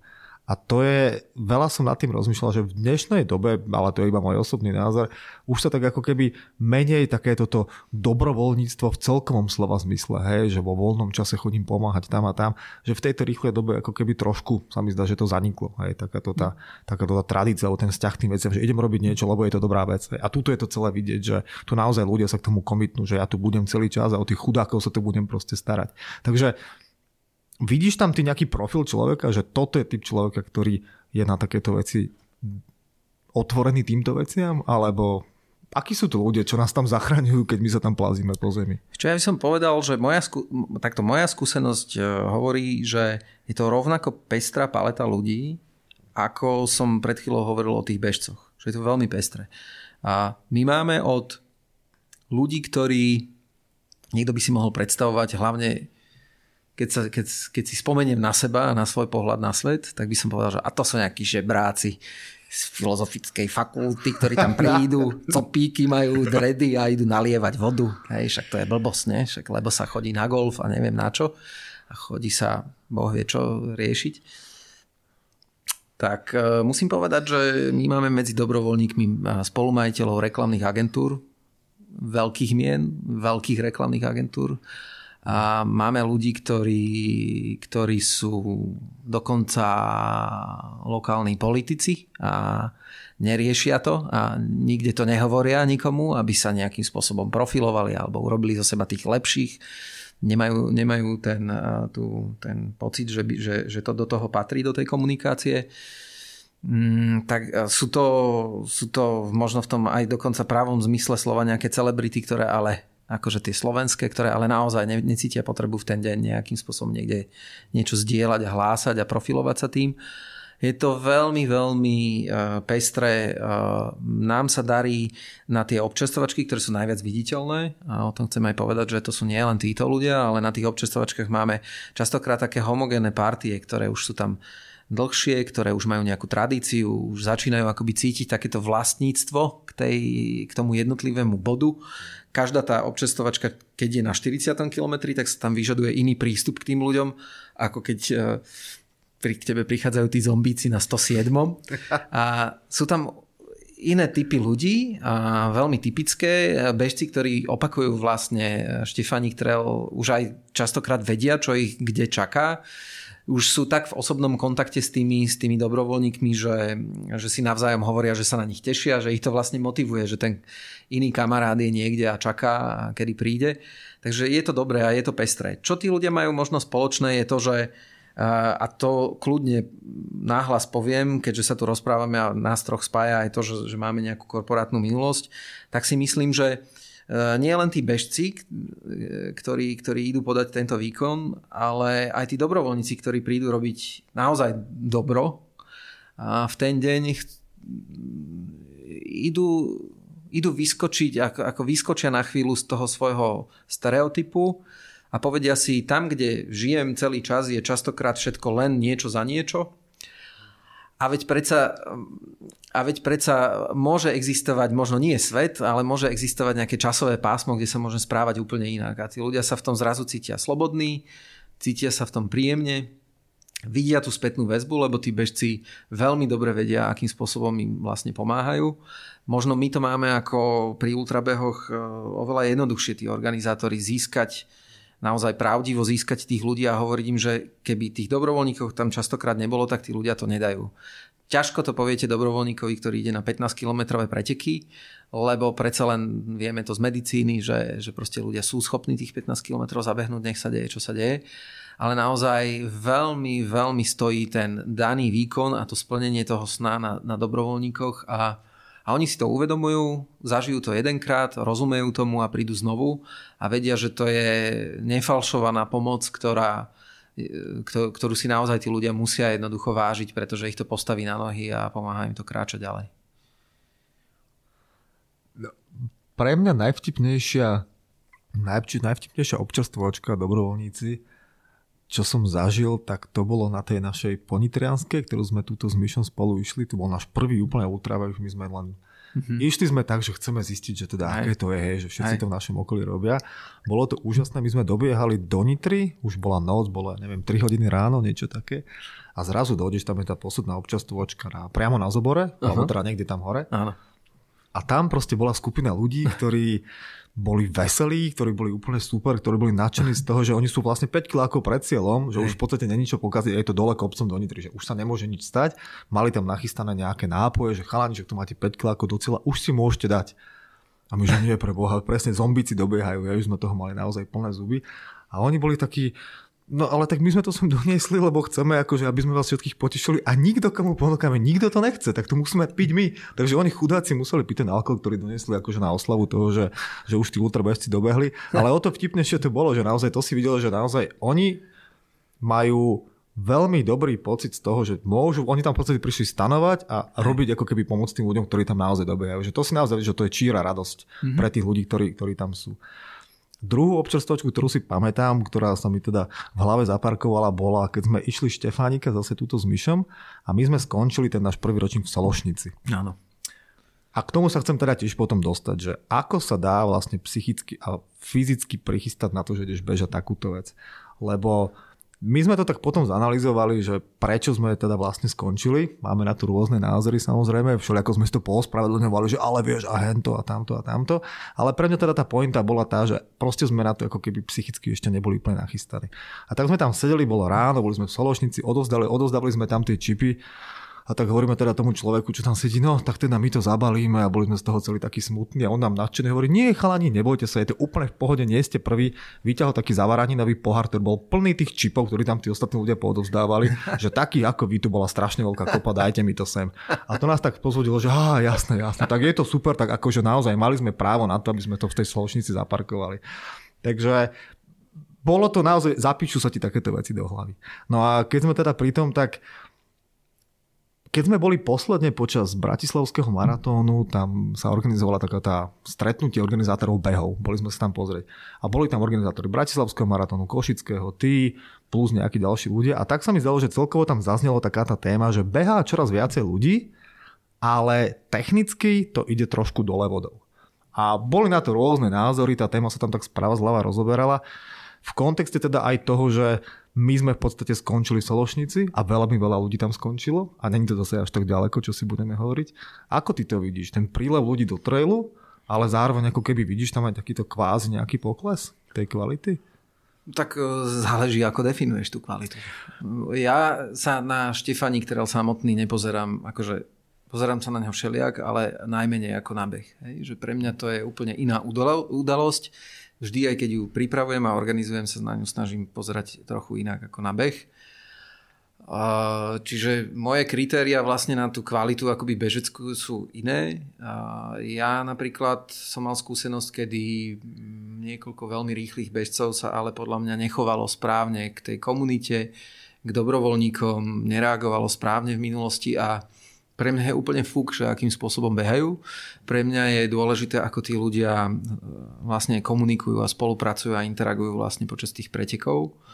A zrovna ten ultrabeh je o tom, že ja fakt neviem, že, že kto je väčší frajer, že či ten, čo trpel len 17 hodín alebo 16 hodín, ktorý to dobehol na tom prvom alebo na tých prvých miestach, alebo či ten, ktorý horko ťažko proste prišiel za tých 31,5 hodiny a, a dokončil to. Hej, že to je veľmi otázne a je veľmi zaujímavé sledovať tú komunitu, ako títo ľudia na úplne opačných koncoch nechcem povedať výkonnostných, ale, ale takých ako v ten deň im dopadne ten deň takým spôsobom, ako sa dokážu stretnúť, ako sa dokážu rozprávať a akým spôsobom si dokážu vymieňať e, informácie a rešpektovať sa navzájom. To je pre mňa podstatné a naozaj nechávam riešenie čísiel na, na maratóny a, a, a nejaké polmaratóny. Na druhej strane my máme úplne jasné pravidla o tom, že ako ľudia majú bežať, kde majú nejaké časové limity, časové brány a pokiaľ tí ľudia to splnia, je to fajn. E, mnohokrát sa hovorí o tom, že že vlastne prichádzajú ľudia, ktorí nie sú pripravení e, a že to nie je dobré súhlasím. Na druhej strane hovorím, že sú jednoducho behy a myslím si, že Štefánik Trail je jeden z nich, a, ktoré sú tak dobre vybavené a tak, tak dobre zariadené, že v nejakom momente je možno práve Štefaník Trail dobrou bránou do toho sveta ultra, kde ty máš akoby právo vstúpiť dovnútra, zoznámiť sa s tým, čo to, čo to obnáša a neskôr sa rozhodnúť, že, že či je to šport pre teba, či sa mu chceš viac venovať, či sa v ňom chceš zlepšovať a teraz nehovorím o tých extrémoch, nehovorím o tom, že ľudia riskujú, že, že, že nevedia, o čom to úplne je, že idú bez hlavo do nejakých vecí, ohrozujú seba, ohrozujú ďalších bežcov, ohrozujú organizáciu pretekov, to, to, o tom nehovorím. Preto Štefani, ktorý je dnes jediným pretekom na Slovensku, ktorý, ktorý má povin, za povinnosť predložiť e, zdravotný certifikát s potvrdeným lekárom a jednoducho pokiaľ je niekto patologický buď mešuge, alebo bohužiaľ fyzicky na to nemá, alebo má nejakú vážnu diagnózu, a naozaj aj fyzickú, tak je nám veľmi ľúto, ale potrebujeme, aby sa všetci na tej trati od organizácií, do, dobrovoľníkov, ale aj športovcov cítili bezpečne a, a normálne. Takže ja si myslím, že existujú nejaké dôležité hranice, ktoré pokiaľ sa neprekročia, tak naozaj každý si má právo to vyskúšať No a keď skončia u nás na tej dobrej vode alebo, alebo, alebo na Bukovej po 40 km po tom prvom vážnom kopci a si zrazu povedia, že tak toto ešte nie, tak je to úplne v poriadku a sú, sú členmi tej komunity a tešíme sa na nich o rok. No, my si to tak pomenoval, že sme skončili už v Sološnici, to je tuším 56 km. No, to je 60 kg skoro, to už je ultra. Takže to už je za. Áno, toto, toto bola jedna z našich takých tých eh, výho, výhovorek, že áno, dali sme ultra, je to v pohode. Hej, že... hej, ale vedie ma to k tomu, že v zásade jedna vec je teda prekonať tú, tú bariéru, krízu. Mm. Ak na to človek naozaj nemá, tak asi je legitimný dôvod na to, na to skončiť. Myslím si, že v našom prípade v tom prvom zlyhaní na Sološnici sme skôr odišli psychicky, to proste určite. neustáli. Ale kam A sa ste chcem... neplakali, či? Ja až doma. Prečo? Že si nepokračoval ďalej? Že keby sme dali ešte tých ďalších, tuším, 22 kilometrov, tak e, čisto teoreticky sme si mohli dobehnúť po akúsi morálnu podporu Pacera. Čo uh-huh. je niečo, čo Štefánik Trail má, neviem, priznám sa, nemám úplný prehľad o všetkých behoch, ale nevidím to ako úplne bežnú vec na Slovensku v tých, v tých ďalkových podujatiach, ďalkoplazoch, ultratrailoch.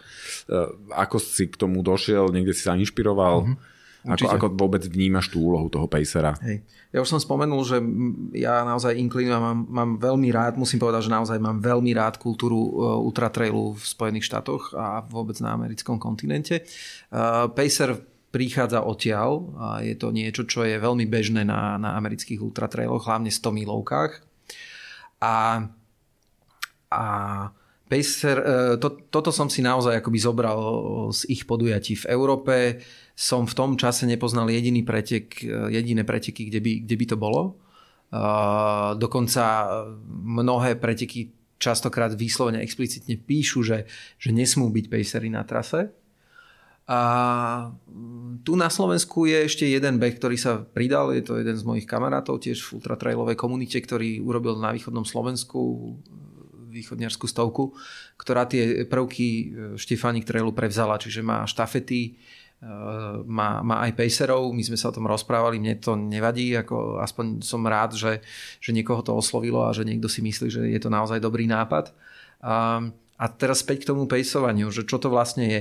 Tak je to sprievodný bežec, ktorý vlastne on nemá veľké právomoci, musím povedať. Hej. On nesmie čo i len odniesť flašu alebo podať flašu, nesmie zdvihnúť niečo zo zeme, čo ten bežec odhodí, nesmie mu nejakým spôsobom fyzicky uľavovať, nemal by sa ho ani dotýkať, nemal by ho tlačiť do kopca, ťahať do kopca, brzdiť ho z kopca, keď ho už bolia kolena. A prefackať? Prefackať by ho nemal. Slovne áno, môže mu teda naložiť riadne, ale doslova v pravidlách je písané, že by nemali byť v, v nejakom fyzickom kontakte. Hej? A dokonca v Čechách, sú, v Čechách sú preteky dvojíc, kde oni to volajú, že gumicuk, ja som nevedel, že čo to je a to je fakt, že normálne, že lano, alebo taká guma, ktorou sú previazané dvojice a ten, ktorý má väčšiu paru v danom momente, tak ide dopredu a ťahá. A neťahá ho ako pes, keď beží pred tebou a ťahá ťa na vôcke, ale skôr je to o tom, aby tá dvojica nestratila kontakt. A ten vpredu, keď cíti, že veľmi ťahá, tak vie, že jeho kolega vzadu nevládze, tak uberie plyn. Ale veľmi im to akoby pomáha sa akoby zohrať. Tak toto tu na Slovensku ne, nemáme zatiaľ. V niektorých pretekoch chalanov proste prekvapili česká dvojica, ktorá to vytiahla, proste ten svoj gumicuk a nevedeli ich diskvalifikovať alebo nejakým spôsobom penalizovať, lebo to nemali jednoducho v pravidlách. Hej? Tak kľúci si pomohli a u nás sa to nedeje. Hej? Že, že aj tie jednotlivé krajiny majú také rôzne zvyklosti. Tak ja som si zobral túto americkú, som rád, že, že už ju má aj druhá slovenská stovka. A osobne vidím v pejsovaní veľmi dôležitý úplne iný zmysel, ako je športový výkon. Podľa mňa pacer je človek, ktorý môže byť, predstavte si, že máte možno športovca, kamaráta, s ktorým ste sa nejakým spôsobom povadili, ale ultrabeh, pokiaľ e, rozumejú ultrabehu, tak je to možno príležitosť na to požiadať toho človeka, aby vám pomohol a znovu, aby sa veci dali do poriadku. Môže to byť e, nejaký mladší člen bežeckej komunity, ktorý má málo skúseností a môže sa popri vás učiť. Alebo naopak, ultrabežec, ktorý ide prvýkrát, je veľmi dobré, keď si zoberie so sebou na nejaké tieto rady naopak skúseného ultrabežca, ktorý možno má buď nejaké malé zranenie, ale, ale dokáže tú polovičnú t- trasu akoby zvládnuť, alebo má vo výhľade nejaké iné preteky a teda nemôže, nemôže ísť plný pretek. A, a tak v tom momente si myslím, že je to akoby obrovská príležitosť spájať tých ľudí, nachádzať v tom, zdieľať samotný ten príbeh. Mnoho ľudí e, sa ozýva späť a hovorí, že vďaka tomu, že mohli byť pacermi pre nejakého ultrabežca, že skutočne si mohli zažiť nielen v cieľovej rovinke, ale rôzne e, zostupy a pády, nálady, všetky rôzne bolačky, ale aj euforie tých, tých, tých bežcov vedľa nich a ich to veľmi obohacuje. A tú dvoj, dvojicu to často obohacuje. A poznal som samozrejme aj dvojice, ktoré to akoby nezvládli, kde často pacer máva aj úlohu, pretože skutočne v tej druhej polovici pretekov je to nielen mentálny, ale fakt, že aj fyzicky často, ak hovoríme na Slovensku, že záhul tak niekedy je dôležité napríklad, keď vo veľkom teple ten človek e, prestane kontrolovať spôsob alebo frekvenciu, ako pije, dokonca ako močí alebo ako pravidelne je, to je veľmi dôležité, tak na toho vlastne ten pacer stráži. A konec koncov pacer mu môže ukazovať cestu, smer. Pretože v horách sa častokrát stane, že skloníš hlavu len preto, že si unavený, zdvihneš ju a zrazu si na inom chodníčku a už nevidíš značenie a musíš sa vrácať. A je to veľmi frustrujúce, čo len pár desiatok metrov, keď si zabehneš bokom a vráca sa späť, tak to ti v hlave urobiť väčšiu galibu ako v tých nohách. Ale keď už si na, naozaj so silami na tom, že, že potrebuješ veľmi hospodárne s tým ísť, tak ťa to dokáže veľmi vytočiť. Pacery sú aj na to, aby zodpovedali za to, že ideš dobre a efektívne a, a ukazujú ti tú trasu. No poznal som osudy dvojic, kde ten pacer ako netušil, že, že, že kade ide a možno my máme ako organizátori asi väčšiu zodpovednosť a, a budeme sa snažiť aj v budúcnosti vysvetľovať tú, tú rolu toho pacera. Je to veľmi zodpovedné. V, zo zahraničia nepoznám ten prípad tu zo Slovenska alebo z mojich pretekov, ale v zahraničí sa často stáva, že tí pacery sa tak starajú o toho bežca a tak e, dbajú o to, aby všetko bolo v poriadku u toho bežca, že zabudnú oni sami vlastne piť alebo zabudnú na seba a dostávajú sa e, do problému, kedy hovorí sa, že bežec dropol svojho pejstra, hej? Že, že nestáva sa to veľmi často, ale stáva sa to akože ne, ako stáva sa to, že proste pejser úplne vyhorí a nemôže ísť ďalej. Hej? A ten bežec je v takej dobrej forme, že ho proste dropne a ide sám ďalej. To sa deje. Ale pacery sú skôr kamaráti, sú navigátori, sú e, psychickou sprúhou a, a hlavne bežeckí sú to veľkí kamoši a môžu sa navzájom veľmi obohatiť.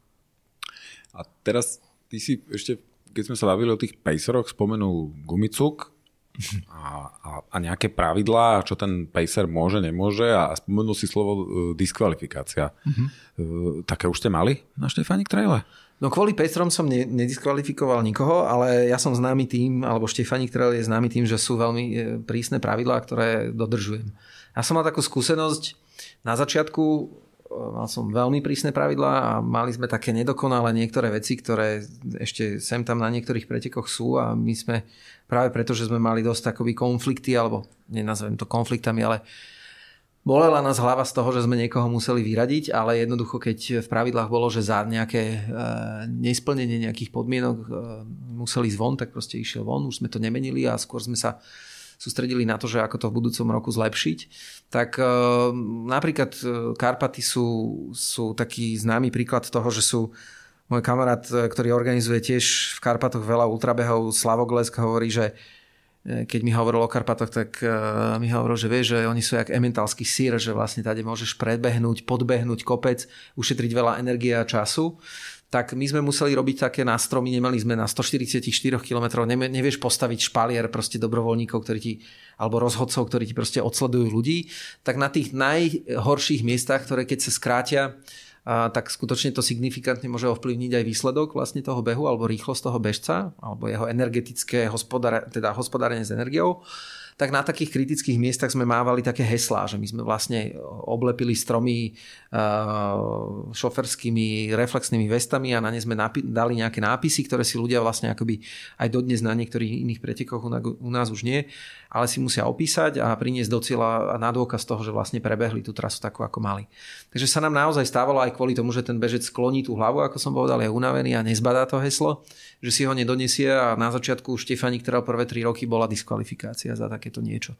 Teraz sme urobili signifikantnú časovú penalizáciu, myslím, troch hodín, keby sa niečo také stalo, ale už sme to zlepšili ako aj podmienky, aj sami sme na, popracovali na tom, že nemáme už hesla pasívne, že také mŕtve, kde nikto nie je, ale naopak na, na tej trati máme dobrovoľníkov, ktorí sú v stanoch, ktorí sú vždy v dvojiciach a tie stany doslova ležia na, na turistickom chodníku, po ktorom ide trasa vlastne tých pretekov, takže sa vlastne musí zákonite stať, že ten stan daný a tí ľudia vadia alebo prekážajú, sú prekážkou pre toho bežca, takže ten ho nemusí vyhľadávať, není z toho orientačný beh, ale naopak je to veľmi príjemné behanie, kde sú radi, že niekoho na, na trase stretnú.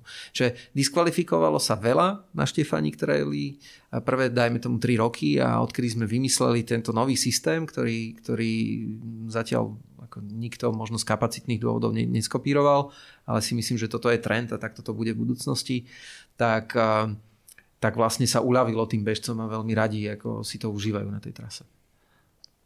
Ovplyvňuje tieto pravidlá, e, diskvalifikácie a tak ďalej aj to, pokiaľ sa Štefánik stane kvalifikačným behom napríklad pre Mont Blanc? Je čo, nie. E, kvalifikácia pre Mont Blanc nie je to zase nejaká, nejaká veľmi, by som povedal, honor, kedy si to tak bolo, ale e, Ultra Trail du Mont Blanc preteky, ktoré aj mnohí bežci nazývajú Olympiádou ultrabežcov.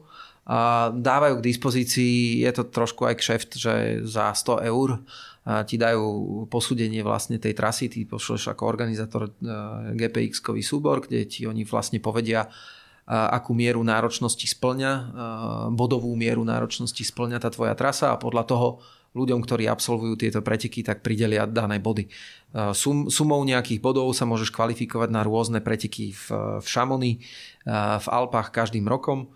A nenesie to okrem, okrem náročnosti alebo posudzovania trasy, na ktorej sa tie kvalifikačné preteky dejú, tak to so sebou nenesie žiadne iné pravidlá. Nezjednocujú sa pravidlá v ultrabehoch.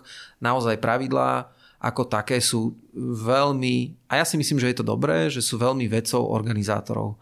A naopak je presne vidieť, že aký temperament alebo povaha toho mm, otca toho preteku je, tak podľa toho sa vlastne aj tie pravidlá nejakým spôsobom nesú a určujú tá miera tolerancie, poviem častokrát aj žmu, zažmurovania očí ja to takto nemám.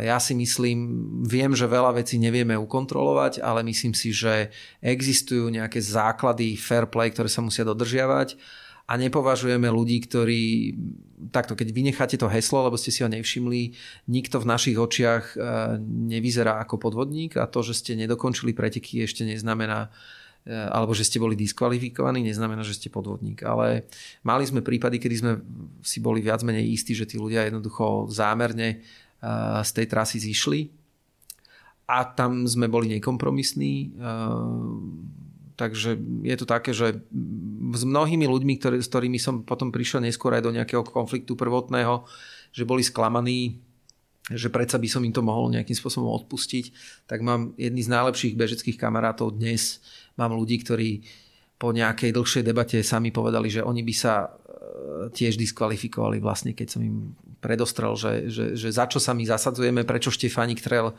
nemôže prižmurovať oči, hej, že Štefánik nerobil nikdy kompromisy v tomto a nevážil si ľudí, ktorí klamali.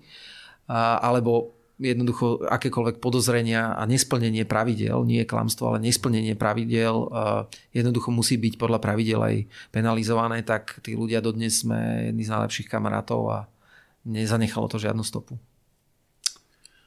Ja sa chcem spýtať, lebo toto sú pomerne zásadné, na druhú stranu aj inšpiratívne veci v dnešnej uponáhlanej dobe a pri proste hodnotách, ktoré dneska sú možno vrtkavé.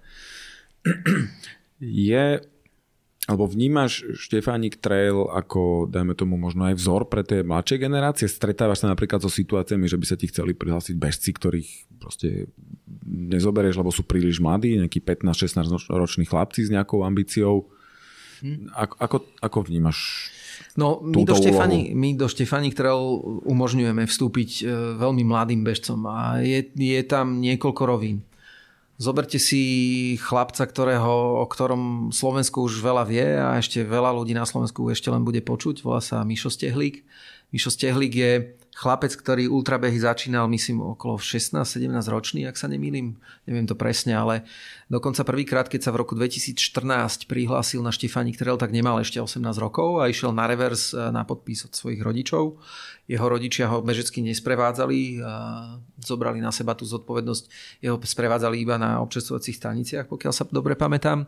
Už mal za sebou e, veľmi, náročný pre, veľmi náročné preteky, myslím, že na Kisuciach dokonca v zime, takže som vedel, že ten chlapec má niečo do seba, že naozaj je, je akoby pripravený a vedel som, že Štefani ktorý je tak zabezpečený, že pokiaľ by sa niečo dialo, tak mu vieme pomôcť do veľkej miery. A počul som o ňom veľa referencií Neviem, ako by som sa zachoval, keby to bol nejaký obyčajný človek, ktorý, nie obyčajný, obyčajný sme všetci, ale keby to bol človek, o ktorom som predtým nikdy nepočul, že by sa na tej scéne neukázal a nikto by sa za neho nezaručil. Už natoľko poznáme sa v tej komunite, ona není taká široká, že keby niekto dal nejaké referencie, tak mal by som tú mieru dôvery, že by som dovolil. My sa ako organizátori vždy kryjeme vlastne tými reverzami.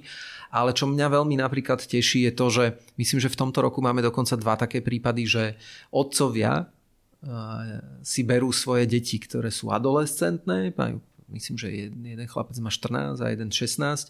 Tí chalani behajú, dokonca myslím, že jeden z nich súťaž, súťažné, ale pre mňa, ktorý mám dvoch synov, 8 a 10 ročných, je pre mňa dôležité, že sa mi prihlasujú do pretekov otcovia, ktorí so svojimi synmi, a, ktorých veku budú za chvíľu moji synovia a rozprávame sa o spoločných bežeckých tréningoch, že existujú takí ľudia, že trénujú so svojimi deckami, že chodia s nimi behávať, trávia spolu čas.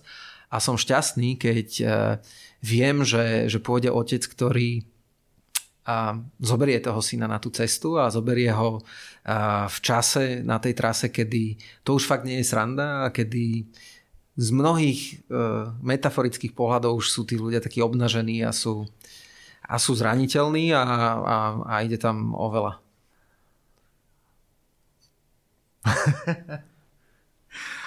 uh, mne, sa, mne sa páči, že sa na to, že sa na to pozeráš tak, že ten Štefanik nie je ako keby nejaká elitárska záležitosť toho, že ideme teraz bežať strašne veľa kilometrov a chceme teda, aby jednoducho kladieme také silné nároky na to, aby tí, ktorí sa toho zúčastnia, proste už mali niečo za sebou a tak ďalej. Že, že také, takáto otvorenosť tomu celému.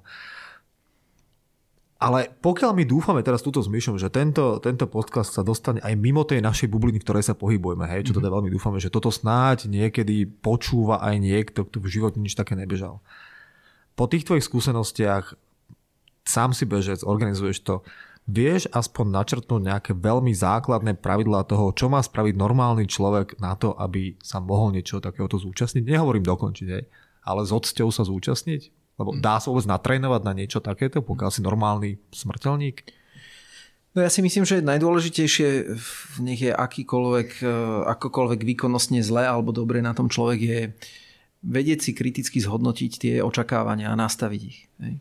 Že vlastne to vôbec nie je o fyzičke na začiatku, ale je to o tom, že či ty dokážeš ako osoba, ktorá velí sama sebe, svojej hlave, svojmu telu, svojmu žalúdku, ktorá má svoje odžité, má nejaké v hlave možno nejaké pasce, nejaké veci, ktoré sa pri takomto výkone jednoducho otvárajú v mysli. Takže do aké miery si zhodnotíš, či do toho vlastne chceš ísť a či, či si vec, rôzne veci vieš zažiť a, a tie veci sú často dosť akoby krízové aj psychicky. Ja mám teraz kamaráta, s ktorým spolu behávame a ktorý ide vlastne Štefaník teda poprvýkrát a on sám to pomenováva, že nejakom stave, keď trénujeme a je ťažko, tak hovorí, že démoni idú von. A, tak je tam mnoho iných vecí, ktoré nestretneš na tých výzvach, síce veľkých, ale viac fyzických výzvach. A je to veľmi dôležité, aby človek si akoby sám seba chcel v prvom rade kriticky zhodnotiť, mm, aby chcel byť k sebe úprimný v mnohých veciach a, a potom, potom je veľký predpoklad, že, že aj keď, dajme tomu, že fyzicky na to veľmi nemáš, tak tak si povieš, že vlastne ten beh trvá 31,5 hodiny s nejakými prestávkami a, a že vlastne pri častej rýchlej chôdzi, pri skrátených prestávkach e, a nie polhodinových zdržaniach, e, pri dobrom vyspatí sa, tak v podstate to môžeš, akoby netvrdím, že v pohode, ale dá sa to prekonať takým spôsobom, že že pokiaľ nie si zranený alebo ťa niečo naozaj, že nezastaví nejaká zápal nejakej šlachy alebo čokoľvek, tak ty to môžeš dokázať. Len tá pokora, v tom, nájsť tú pokoru v tom, že od začiatku to budem, dajme tomu, že rýchlo chodiť a sem tam si poklušem, tak to je obrovská, podľa mňa najväčšia výzva je v tej hlave tých ľudí. Čiže dá sa na to natrenovať. No na čo? Dá sa na, na to, že na 20 hodinový výkon natrénovať, alebo na 30 hodinový, veď to sú úplne rôzne veci. A pokiaľ je cieľ, do, cieľ dokončiť Štefánik Trail, tak e, ja si myslím, že treba na to prípravu a podľa mňa treba na tú prípravu približne ročnú. Hej? Keď je človek aj nešportovec, tak to dokáže. Mhm. Asi treba povedať to, že ak má, ak má človek očakávanie, že naozaj existuje nejaký tréningový plán, tak ako na polmaratóny, maratóny a tak ďalej, ktorý ja budem pravidelne mm. dodržiavať a dobehnem to v tom čase, na aký som trénoval, tak to je asi dosť veľké miery ilúzia, predpokladám. Pokiaľ nie si naozaj športovec, ktorý sa tomu venuje 100%. Je to tak? Jasné, dnes ale na internete aj v knihách, v literatúre, dokonca už aj prekladové literatúre u nás je, je veľa zdrojov informácií, kde takéto začiat, začiatočnícke akoby varovania pre začiatočníkov alebo, alebo návody na to, ako, ako tieto prvotné výzvy zvládnuť, tak dá sa to dohľadať. Ak mm. Scott Jurek, ktorý je jeden z najlepších bežcov, ultrabežcov, tak povedal, že keď začal, eh, keď vošiel do disciplíny ultrabehu, tak eh, v tom momente sa stal akoby študentom tohto športu a bude ho študovať do smrti. Hej? To základ je mať tú pokoru a hovoriť, že viem, že nič neviem, alebo že viem stále málo, alebo že sa viem vždy niečo naučiť. Pokiaľ tu ten základ e, nemá ten človek, tak často narazí. Mnohí ľudia, dokonca som bol toho svetkom, že ani nevedia, prečo stále sa im to nedarí. Hej? Že, že sú v nejakom zajatí seba samého alebo nejakých predstav alebo snov o sebe samom a to asi nie je tá správna cesta. Hej? Že, že, že ja hovorím tak, že, že pre mňa také, že seba prekonávanie a posúvanie vlastných hraníc a vedieť, kam, e, kam až môžem zájsť a čo moje telo vydrží, pre mňa sú to také žvachle proste, že, že ja, ja hovorím, že mňa, mňa, keď som sám sebe chcel na to úprimne odpovedať, tak ja som strašne zvedavý človek. Hej? A ja ultra trail robím kvôli zvedavosti. Ale nie zvedavosti, že kedy už umrem, hej? Že, kde je, že kde je môj kríž a aký je dátum na mojom náhrobku. Jasne. A to je blbosť, mňa to nezaujíma. Mňa zaujíma, ako počas ultrabehu napríklad, na ktorý som, niekedy sa proste v živote stane, že máte zaplatené nejaké štartovné, chceli ste dobre na to natrénovať, mali ste nejakú predstavu o tom, že to chcete bežať, ale zrazu ste mali veľa práce alebo stresu a viete síce, že to absolvujete, ale, ale nie je tak, ako ste si to predstavovali pred pol rokom, keď ste sa zapisovali na tie alpské preteky, tak akože nájsť v sebe takú tú, tú odvahu nájsť nový cieľ a byť s tým spokojný a vyrovnaný a ísť do toho, tak to som zistil, vždy som si myslel, že to je ľahké, ale zistil som, že ľudia to nedokážu. Hej? Že ľudia sú vlastne uväznení v nejakých svojich ambíciách a to nie je dobré. V tomto športe rozhodne nie a v tomto športe to môže byť častokrát aj osudné tým ľuďom. Hej? Nie je to dobré. Treba, treba vedieť sám so sebou byť v rôznych situáciách. No a toto, ja by som sa toto strašne rád opýtal hoci koho, kto beháva tieto dlhé behy, lebo teda hovorím, my dvaja sme ich zase až toľko nenabehali, ale zaujíma ma to, že na čo človek myslí, keď naozaj beží, kráča tým lesom v noci už neviem koľka tú hodinu, lebo ja keď si spomeniem na to, o čom sa my dvoja bavíme, tak to nie je ani zverejniteľné. To nemôžeme nikdy nikomu povedať. Akože jediné, čo môžeme asi povedať, je to, že si spievame dead metalové pesničky. To, to je asi jediné publikovateľné. No ak vám to funguje, tak je to dobré. Hej? Že každý, každý podľa toho, ako mu to funguje. Fungovať to funguje. Aj, hej, hej. Ale Na čo ty myslíš, keď si x tú hodinu v lese, je tma a si sám so sebou? Vyliezajú tí démoni? No a ja sa snažím mať takých pozitívnych démonov, hej, že, alebo takých, čo ja viem, ako mal som obdobie, kedy kedy z môjho života odišli ľudia, ako môj svokor alebo moja stará mama, ľudia, ku ktorým som cítil a cítim dodnes niečo veľmi, veľmi silné. A ja sa presne pamätám, že, že v istých pretekoch, a teraz ne, by som bol nerad, aby to niekto zle pochopil, že, že som taký ten vzťah k ním a, a, a, a fakt, že mi veľmi chýbajú, tak som v nejakom ťažkom momente akoby použil, hej, že, som si ich ako privolal. Ja, ja som hovoril, že, že som ich stretol na tej trase. A to, že som ich stretol, uh, je nejaký vnútorný dialog človeka, kde si spomína, že aké veci by si ešte s tými ľuďmi chcel prežiť alebo sa s nimi porozprávať. A mne takéto niečo napríklad pomáha. Možno, možno ja neviem, možno niek- niekomu by to bolo zaťažko, ale mne dead metal nerobí dobre, ten by ma akože fakt sundal. A to len chcem demonstrovať, že tí ľudia sú fakt, že iní, hej, a že vôbec ako, vieš, presne v tej dnešnej dobe, že tolerovať to, že sme úplne iní a pritom robíme rovnakú vec a funguje nám to, že to je úžasný objav, hej, že ja ako organizátor, ktorý má tam že stovky ľudí, ktorí to idú, tak pre mňa je to obrovsky obohacujúce, že každý z tých ľudí je iný a ja naozaj, že, že veľa desiatok tých ľudí poznám osobne, to mám to šťastie, hej, že to, to je pre mňa jedna z tých výhier a takéto nové, nové, nová vec, ktorá je, akože to, je moje, to, to sú moje peniaze, ktoré, ktoré dostávam. A, a že viem, že tým ľuďom to proste úplne ináč šrotuje v tej hlave a že sa úplne inak správajú, že majú úplne iný temperament a, a povahu a nejaký osud životný. A fakt, že každý dokáže potom postupne, keď častokrát chodia behať, tak si každý nájde svoj spôsob, akým cez tie veci sa, sa dostáva. A to je pre mňa akože objavovanie úplne že nových krásnych vecí na tých ľuďoch. Bavili sme sa už dneska o zásade viacerých ako keby motivátoroch eh, aj tvojich, aj bežcov, ktorí, ktorí chodia behať Štefánik Trail, keď sa bavíme špecificky o Štefánik Traile. Je to príbeh Štefánika, a je toto tá motivácia na, na seba, prekonanie sa a tak ďalej, ale to, s čím my máme spojený Štefánik Trail, je aj, aj moment uh, charity. Že predpokladám, že je aj určitá zaujímavá skupina ľudí, ktorá práve aj z tohto dôvodu príde na Štefánik Trail a z môjho pohľadu sa to v zásade stalo akýmsi neoddeliteľným spojením a neviem teraz, či, či vyústením alebo uh, pripojením alebo spojením nejakých myšlienok vznikol aj ďalší projekt Ultralanovka, ale ako ty vnímaš v podstate tento moment, čo sa, keď sa bavíme o, o, o charitatívnom rozmere? No, čo sa týka tej charity, tak uh, keďže som taký ten akoby marketér, ktorý to fakt, že keď sa pozrie na nejaké podujatia alebo eventy akéhokoľvek, nie len bežeckého druhu, tak mne sa vždy zdalo byť hrozné, keď v rámci nejakého podujatia bola nejaká charitatívna zložka a teraz prišiel nejaký generálny riaditeľ, ktorý mal veľký šek ako, ako dvere tuto, na ktoré sa pozerám, hej, od nejakej sály a teraz na nich bolo, že 638 eur a, a teraz z toho detského domova tá pani riaditeľka musela prísť hore na to pódium a, a, a, a jednoducho si potriasli rukou, nechali sa tam vyfotiť, hej, a, a hej, to prišlo vždy strašne akože čudné, hej.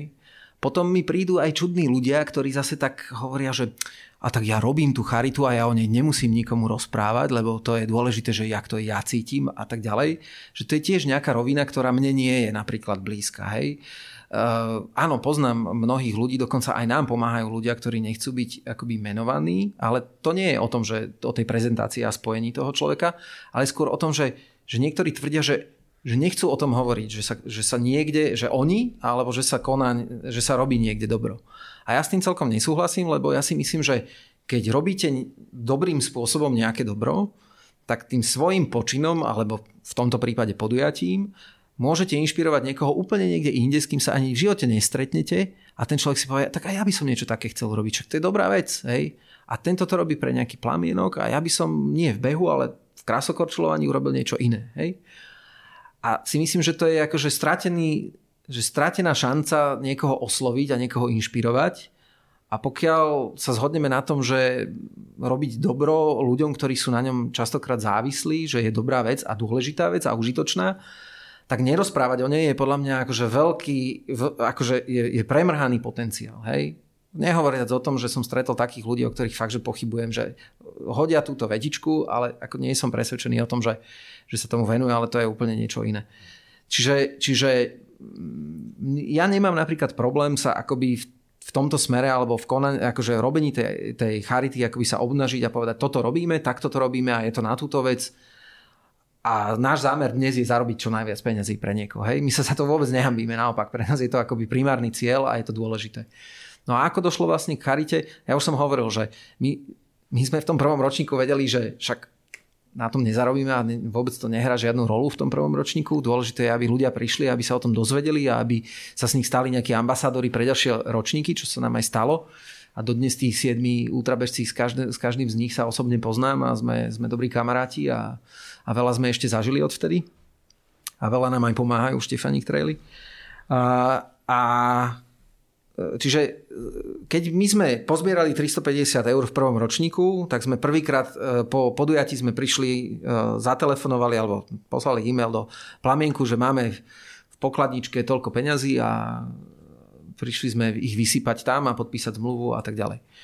No a ja som proste povedal, že nechcem zostať pri tých veľkých šekoch s malými sumami, ale že chceme to nejakým spôsobom podchytiť a zrazu sme začali robiť viac a viac e, pre ten plamienok. E, zistili sme, že, že sú, sú prípadní sponzori, športové značky, ktoré boli ochotné dať nejaké veci do, e, dokonca ich aj obrendovať za ich náklady a aby my sme ich akoby predali tým, tým ľuďom. Ľudia si to ako užitočnú vec, zároveň nejaký symbol Štefánik trailu alebo tých pretekov, že si ich zadovážia, bola to nejaká limitovaná edícia tak eh, sme mali to pochopenie a podporu tých partnerov, takže sme zrazu z nejakých 350 eur na druhý rok urobili 2500 eur. Dajme tomu, hej.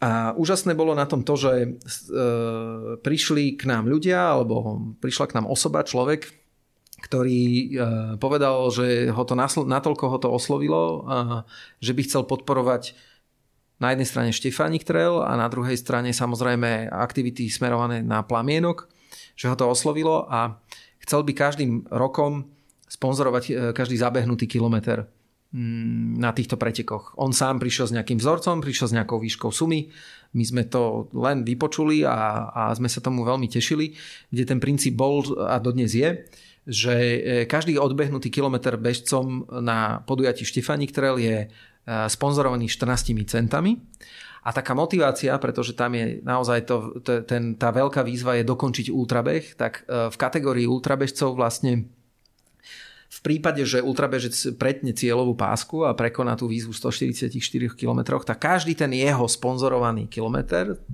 sa nesponzoruje 14, ale dvojnásobkom, teda 28 centami.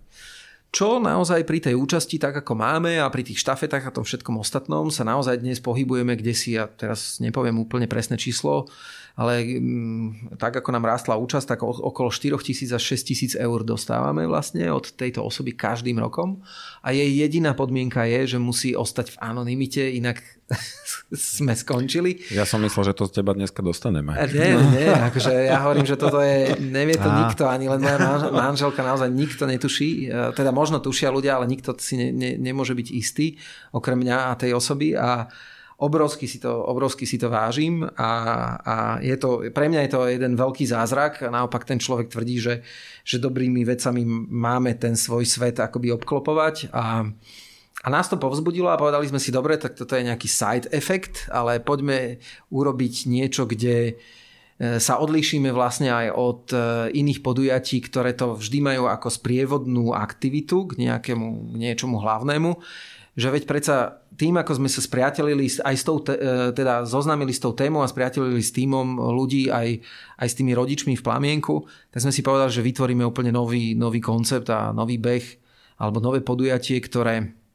do ktorého budú môcť prispieť bežci, štartovné, ľudia, ktorí vôbec nebehajú, ale ktorí prídu ľudí len povzbudiť alebo sa len poprechádzať na kolibu a, a, a povoziť na lanovke Vymysleli sme jeden model, ktorý nám zatiaľ 3 roky funguje, A ja som obrovsky šťastný, že v tomto roku prišla nová skupina ľudí, ktorá chce organizovať tieto preteky, a pretože z môjho, z môjho pohľadu je to vzhľadom na to, že e, Štefanika bude mať od budúceho roku presunutého na májový termín, na koniec máju, tak sú e, aprílové obdobie, kedy je ultralanovka, kedy z nejakých technických dôvodov musí byť len, len tam.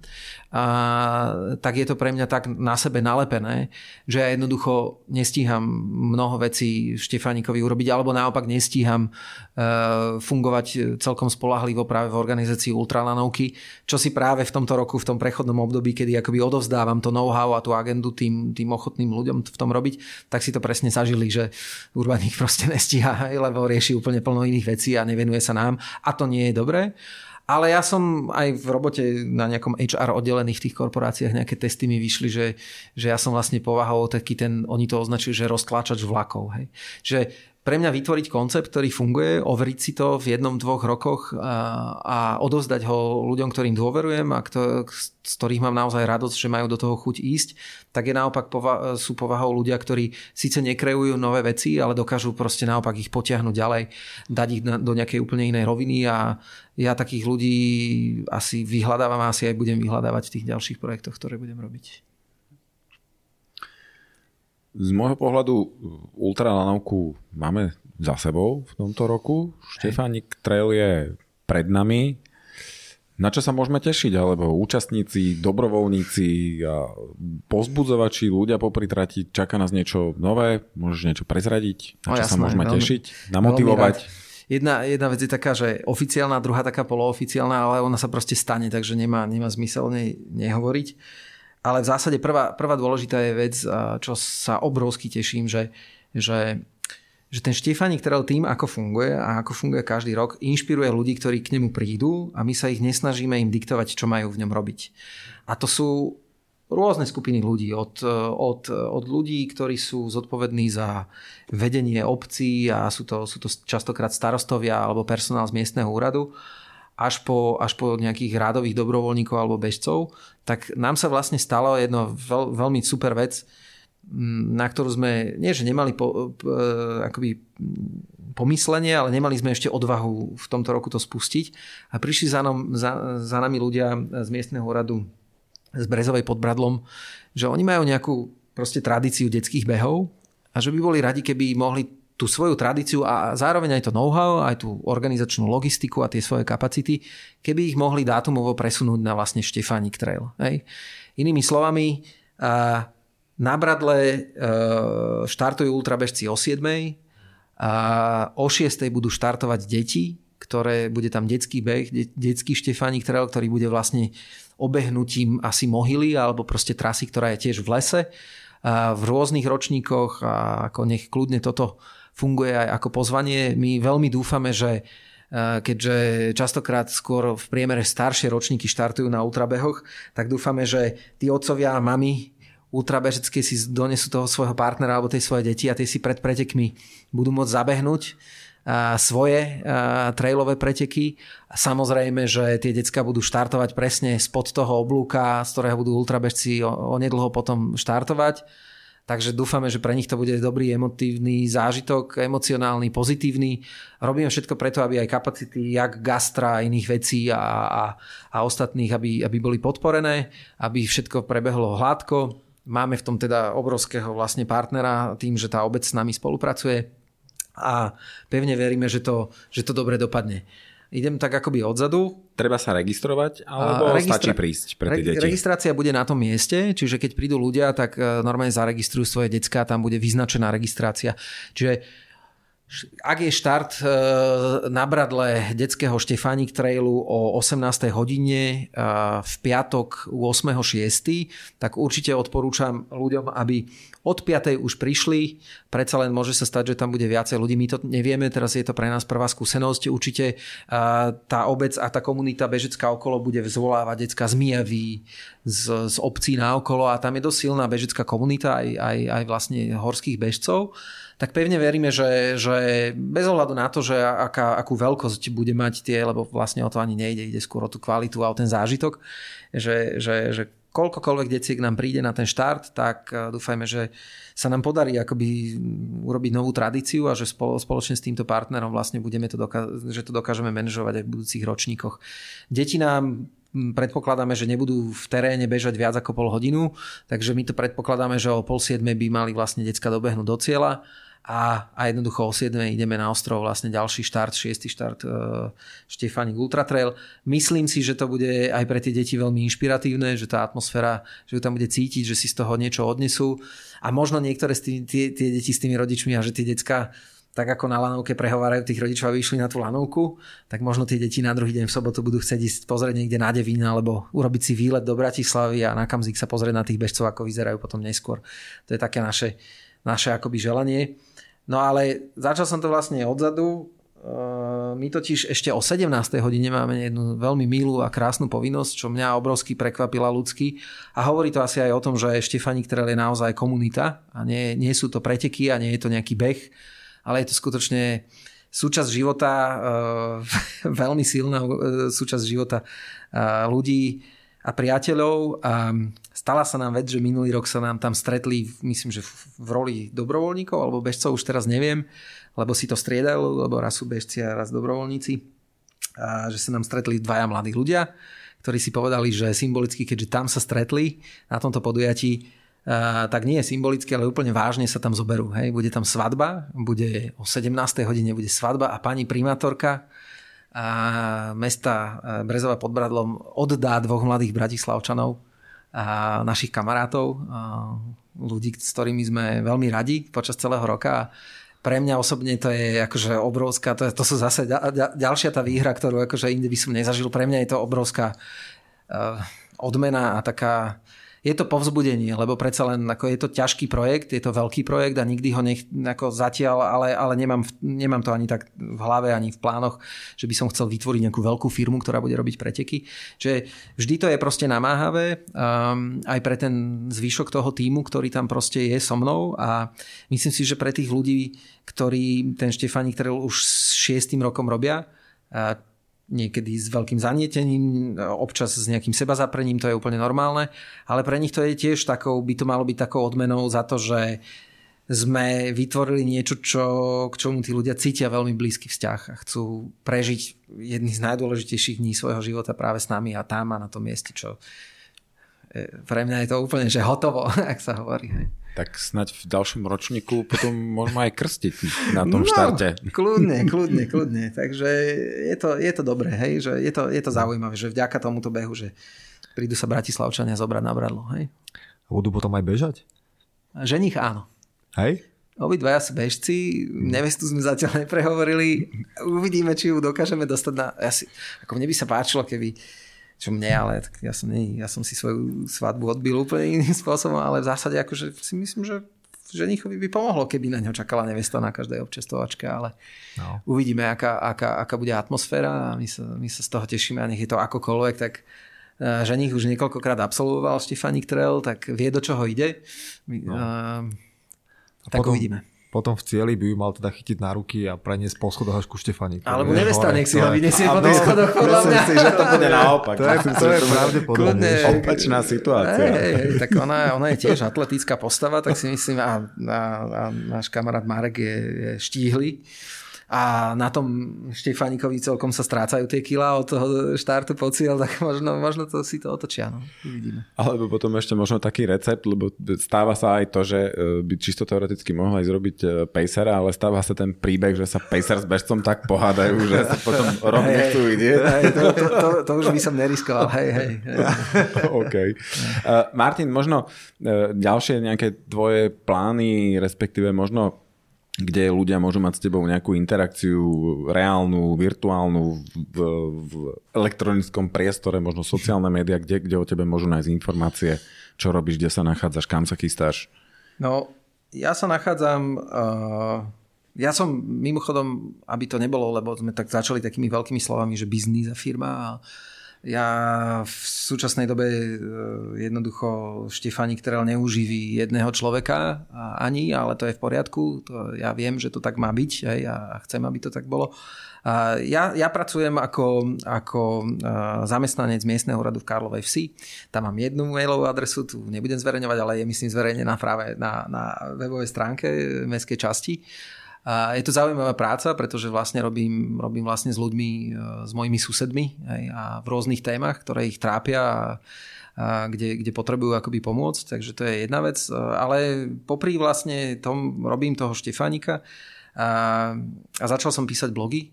A celkom ma to baví. A snažím sa svoje myšlienky, spomienky, veci, ktoré sú možno dôležité z môjho súkromného života, z toho športového života, kde píšem aj nejaké reporty z mojich pretekov, budem sa v tých blogoch snažiť aj trošku písať aj o tom organizovaní, lebo častokrát si e, ten svet, ktorý je okolo nás, predstavuje mnohé veci veľmi ľahko a je veľmi ťažké hlavne v tom modrom svete Facebooku niečo vysvetľovať, pretože podľa mňa to prostredie je skôr e, žičlivé k nejakým konfliktom a nedorozumeniam.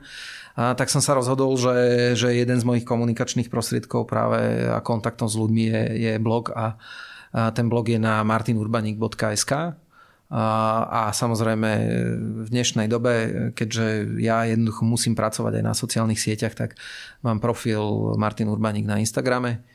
A, a takisto mám svoj facebookový profil Martin Urbaník a ešte málo kedy sa stáva, že, že nejaké priateľstvo nedá mu nejakú príležitosť a šancu a rád s tými ľuďmi interagujem. Nie je to len nejaké klikanie a zbieranie fanúšikov. Ja nemám fanúšikovskú stránku, ja mám naozaj len stránku svoju osobnú a rád budem zdieľať alebo prípadne ak niekto bude chcieť, tak zo svojho pohľadu posudzovať nejaké veci a prípadne radiť, ak by niečo potrebovali. Či už v organizácii pretekov, v behoch alebo čomkoľvek inom. Podľa mňa by sme niekedy v budúcnosti, lebo určite sa nevidíme posledný krát, hej, že už sa nám čas asi dosť naplňa a ešte stále máme asi ďalších 20 tém, ktoré treba rozobrať. Ale myslím si, že teda, teraz to niekoľkokrát spomenul, že poskytovať informácie o tom, ako organizovať behy. Hej, že tak som to teda pochopil, že to by bolo, to je jedna z tých tém, ktoré by tam chcel ako keby minimálne aspoň trošku pokryť. Pýtam sa na to kvôli tomu, lebo tým ako beh je populárnejší a populárnejší, čo je teda len dobre, tak myslím, že vo svojom okolí som stretol dosť ľudí, ktorí mali chuť niečo zorganizovať, ale vôbec nevedeli ako na to. Hej, a myslím, že niečo takéto, že možno, že do budúcna by sme mohli niečo takéto spoločne mm. spáchať, že za hodinku si môžeme povedať, OK, tak toto by ste chceli spraviť, funguje to takto, toto sú veci, na ktoré si dávate pozor, lebo tých informácií nikdy není dosť, nikde nie sú samozrejme spísané a to, čo sa naučíš počas toho, ako organizuješ Štefanika, myslím, že takú knowledge asi nevieme nikde, nikde inde, nikde inde nájsť. Jasné, to sa, to sa stále deje. Prichádzajú ľudia, ktorí majú vždy dobrý nápad. Ja som mal vynikajúceho, už som ho tu spomenul, Carlosa Gutierreza, svojho mentora a dekana na, na vysokej škole, ktorý hovoril, že on to hovoril takým svojským spôsobom, ktorý ja ten štýl akože mám veľmi rád a povedal, že dobré nápady sú ako ľudský zadok, ako, ako, ako diera v ľudskom zadku. A keď som sa ho spýtal, že prečo, tak on povedal, že lebo ich má každý. ale, ale iba tí ľudia, ktorí ich zrealizujú, tak sú ľudia, ktorí posúvajú veci dopredu a ktorí vlastne obohacujú nielen seba, ale obohacujú aj svet naokolo. A je veľmi dôležité zotrvať práve, prejsť z tej, z tej vášne a inšpirácie prejsť do niečoho, čo je skutočne už potom ťažká robota, častokrát veľké riziko a je tam hrozne, hrozne veľa premených, ktoré nie len technicky môžu obsiahnuť to, že ako sa nejaký beh môže zorganizovať, ale ako to aj v súkromný a v osobnom živote ustať, tak to nie je sranda.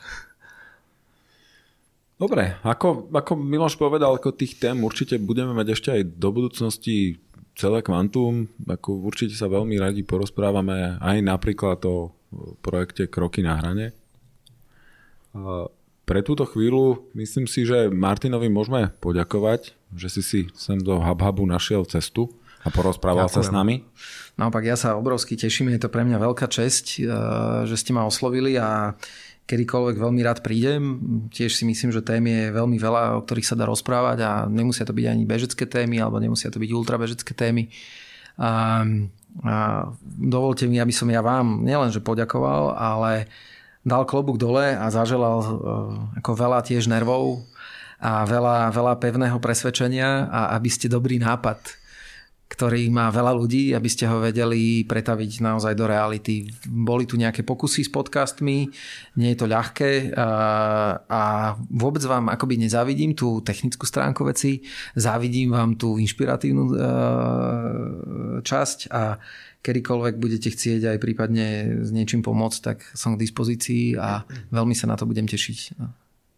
Ja by som, ak môžem, uzavrel celú túto našu diskusiu jednou vecou. My sme totiž Martina požiadali pred týmto podcastom, aby nám napísal niečo vtipné, niečo, čo sme nazvali, že napíš nám prosím ťa nejaké historky z natáčania, aby sme vedeli túto našu diskusiu nejakým spôsobom ozvláštniť. K ničomu z toho sme sa nedostali samozrejme, pretože riešili sme veci, ako, ako sa diskusia vy, vy, vyvíjala, ale vidím tu jednu vec, ktorú naozaj musím sa ju teda opýtať. Hej je, sú tu rôzne body, ktoré nám Martin napísal, že teda niečo vtipné z, tých, z tých behov. Štvrtý bod znie, citujem v úvodzovkách, ten, čo vymyslel Štefanik Trel, musí fetovať. Tak prosím ťa, mohol by si nám vysvetliť, že odkiaľ pochádza táto veta a prečo je napísaná? Pre, prečo, prečo je taká dôležitá? Pretože no. ja mám taký pocit, že ja som túto vetu tiež použil počas toho, ako sme bežali Štefanika. Niekde, niekde okolo Vysokej mám taký musím pocit, vás že, že ma napadla. Potom, a musím vás zoznámiť s tým autorom toho originálu. A táto veta zaznela práve v tom modrom svete na Facebooku, o ktorom som hovoril že keď sa stráca taký ten kontext, tak ľudia majú väčšiu odvahu a, a hlavne rýchlosť písania mnohých takýchto vecí. Stalo sa mi vlastne na začiatku, keď, ako som vám povedal, že som mesiac pred uskutočnením toho podujatia vyšiel von, samozrejme cez facebookový profil, cez nejakú kratočku kampaň a komunita, o ktorej som vlastne ja nič nevedel, ktorá organizovala už behy niekoľko rokov podobného rangu, Eh, tak eh, zaregistrovala, že tento beh existuje a že tento beh bude, on bol zámerne vytvorený v prvom ročníku paralelne s jedným iným podujatím, ktorý sa volá Trnavská stovka. Ale práve preto, že sme o tom e, nič nevedeli a bola to snaha byť zodpovedný a aby sa nám tí naši bežci nepostrácali, aby paralelne išli s tými diálkovými turistami po tom hrebení Malých Karpát. No a ľudia, ktorí organizovali behy a ktorí ich robili po svojom a trošku inak, ako sme začali robiť my, tak keď sa na to pozreli, tak do toho éteru a do tej komunity ultrabežcov môj začiatok bol, že jeden z opinion lídrov tej skupiny buchol vetu, že tak takýto, ten, čo si vlastne tohto Štefanika ako vymyslel, tak ten musí byť fakt, že riadne musí fetovať. Hej. Je to dnes jeden z mojich najlepších priateľov v tej komunite. To je možno aj taký learning, že aj ten Facebook netreba brať niekedy veľmi vážne, treba si naozaj počkať. A tá mnohoročná už skúsenosť a spolupráca je, že my sme pevne vsadení ako, ako občerstvovacia stanica v jeho pretekoch. On nám pomáha jak pri Lanovke, tak pri Štefani Treli mnoho rokov. Slavo, pozdravujem ťa. Ja a... som tušil, že to bolo. Slavo je, má fantastický štýl komunikácie a, a vtedy, práve preto, že sme sa vôbec nepoznali, tak ja som bol uh, tak samozrejme za, strašne zasiahnutý, lebo však ja som bol v tej euforii toho novovznikajúceho, ten, ten syndrom stvoriteľa a zrazu mi niekto takto plesol cez ústa. Ale musím spomenúť ešte jedného človeka na záver a tým tým bol a je Rado Harach, ktorý sa považuje za jedného z, fakt, že z výborných organizátorov a je to naozaj pravda. A hlavne z ľudí, ktorí vždy, keď prichádzajú noví ľudia a nové projekty, tak je veľmi nápomocný a, a veľmi rád radí a musím povedať, že títo dvaja ľudia sú nerozluční kamaráti a zatiaľ čo jeden napísal, že teda musím fetovať, tak ten druhý mi hneď cez Messenger vlastne napísal odkaz, nenechaj sa odradiť, rob to, ako to máš rozmyslené, chod za tým, čo si myslíš, že je dobré a uvidíš ono, ono to všetko, nie že splasne, nejaká tak, taká to nepochopenie e, úvodné, ale naozaj títo ľudia sú v pohode a treba ich presvedčiť tou prácou, že to myslíš naozaj dobre a úprimne a že ono sa to podarí. A musím povedať, že Rado mal pravdu a som za to vďačný, hej, že vlastne aj takýmto, aj tento aj táto veta mala akože fantastický koniec a, nie, a koniec vlastne nie je, že ten príbeh ďalej pokračuje. Som rád, že s týmito ľuďmi som v kontakte a spolupracujeme. Super, tak vtipný záver. Držíme palce. Ďakujem. Nech sa darí aj naďalej a ďakujeme ešte raz a ďakujeme teda aj za vyjadrenie podpory. Budeme sa snažiť. hej, hej, hej. A vidíme sa teda na Štefani Trojle. Kedy to je? Maj, 8.6. A vy ste registrovaní chlapi? Ja, ja, Ja som som a to je môj pejsa. Ja som jeho pejsa. Á, tak jasné, tak, tak dobre, tak good luck, hej, jasné, hej, však ste o tom hovorili, len, len viem, že ľudia opakujú tie štarty, potom si dajú pauzu, tak teším sa na vás. Vybavím pre vás perfektné počasie. Díky. Aspoň 35 stupňov, áno? Budeme mať vynikajúcu novú vegánsku kašu v Sološnici. Tam, kde to máte, tak radi. Dobre. Ďakujeme. Ďakujeme. Martin. Ďakujem aj ja.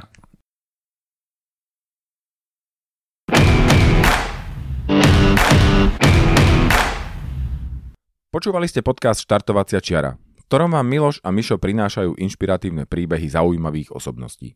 Všetky dôležité informácie nájdete na našom webe www.štartovaciačiara.sk, kde sa môžete prihlásiť ku odberu podcastu, aby ste nezmeškali ďalšiu epizódu. Ak máte námety k nášmu podcastu, návrhy na inšpiratívny príbeh či osobnosť, dajte nám o tom vedieť. Vaše maily môžete posielať na adresu podcast zavináč štartovaciačiara.sk